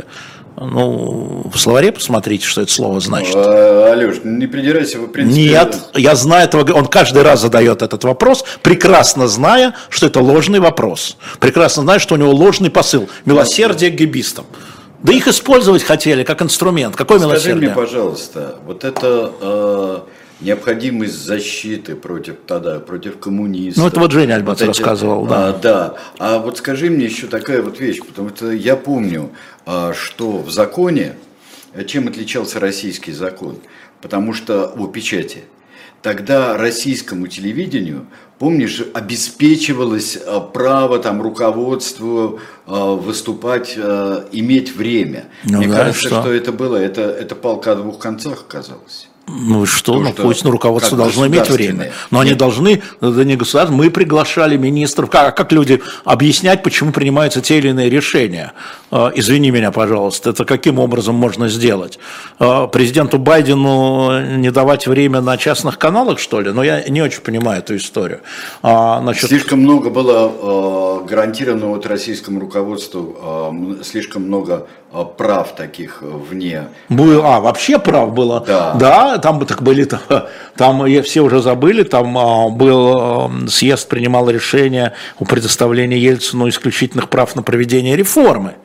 А, но при этом левой рукой немедленно запретил иностранные а, инвестиции в российскую экономику, я имею в виду при приватизации. Съезд запретил. Ну, и да. поэтому пришлось проводить залоговые аукционы между в момент выборов съезда, когда одного съезда уже не было, а другой съезд еще не избрался. И это называлось именно залоги, а не приватизация. Ну да. Запретил. Все у нас. Кстати, э, эти вещи мы периодически вот так закидываем удочку в те времена. Shop и совсем, э, и правильно, с Григорием Явлинским.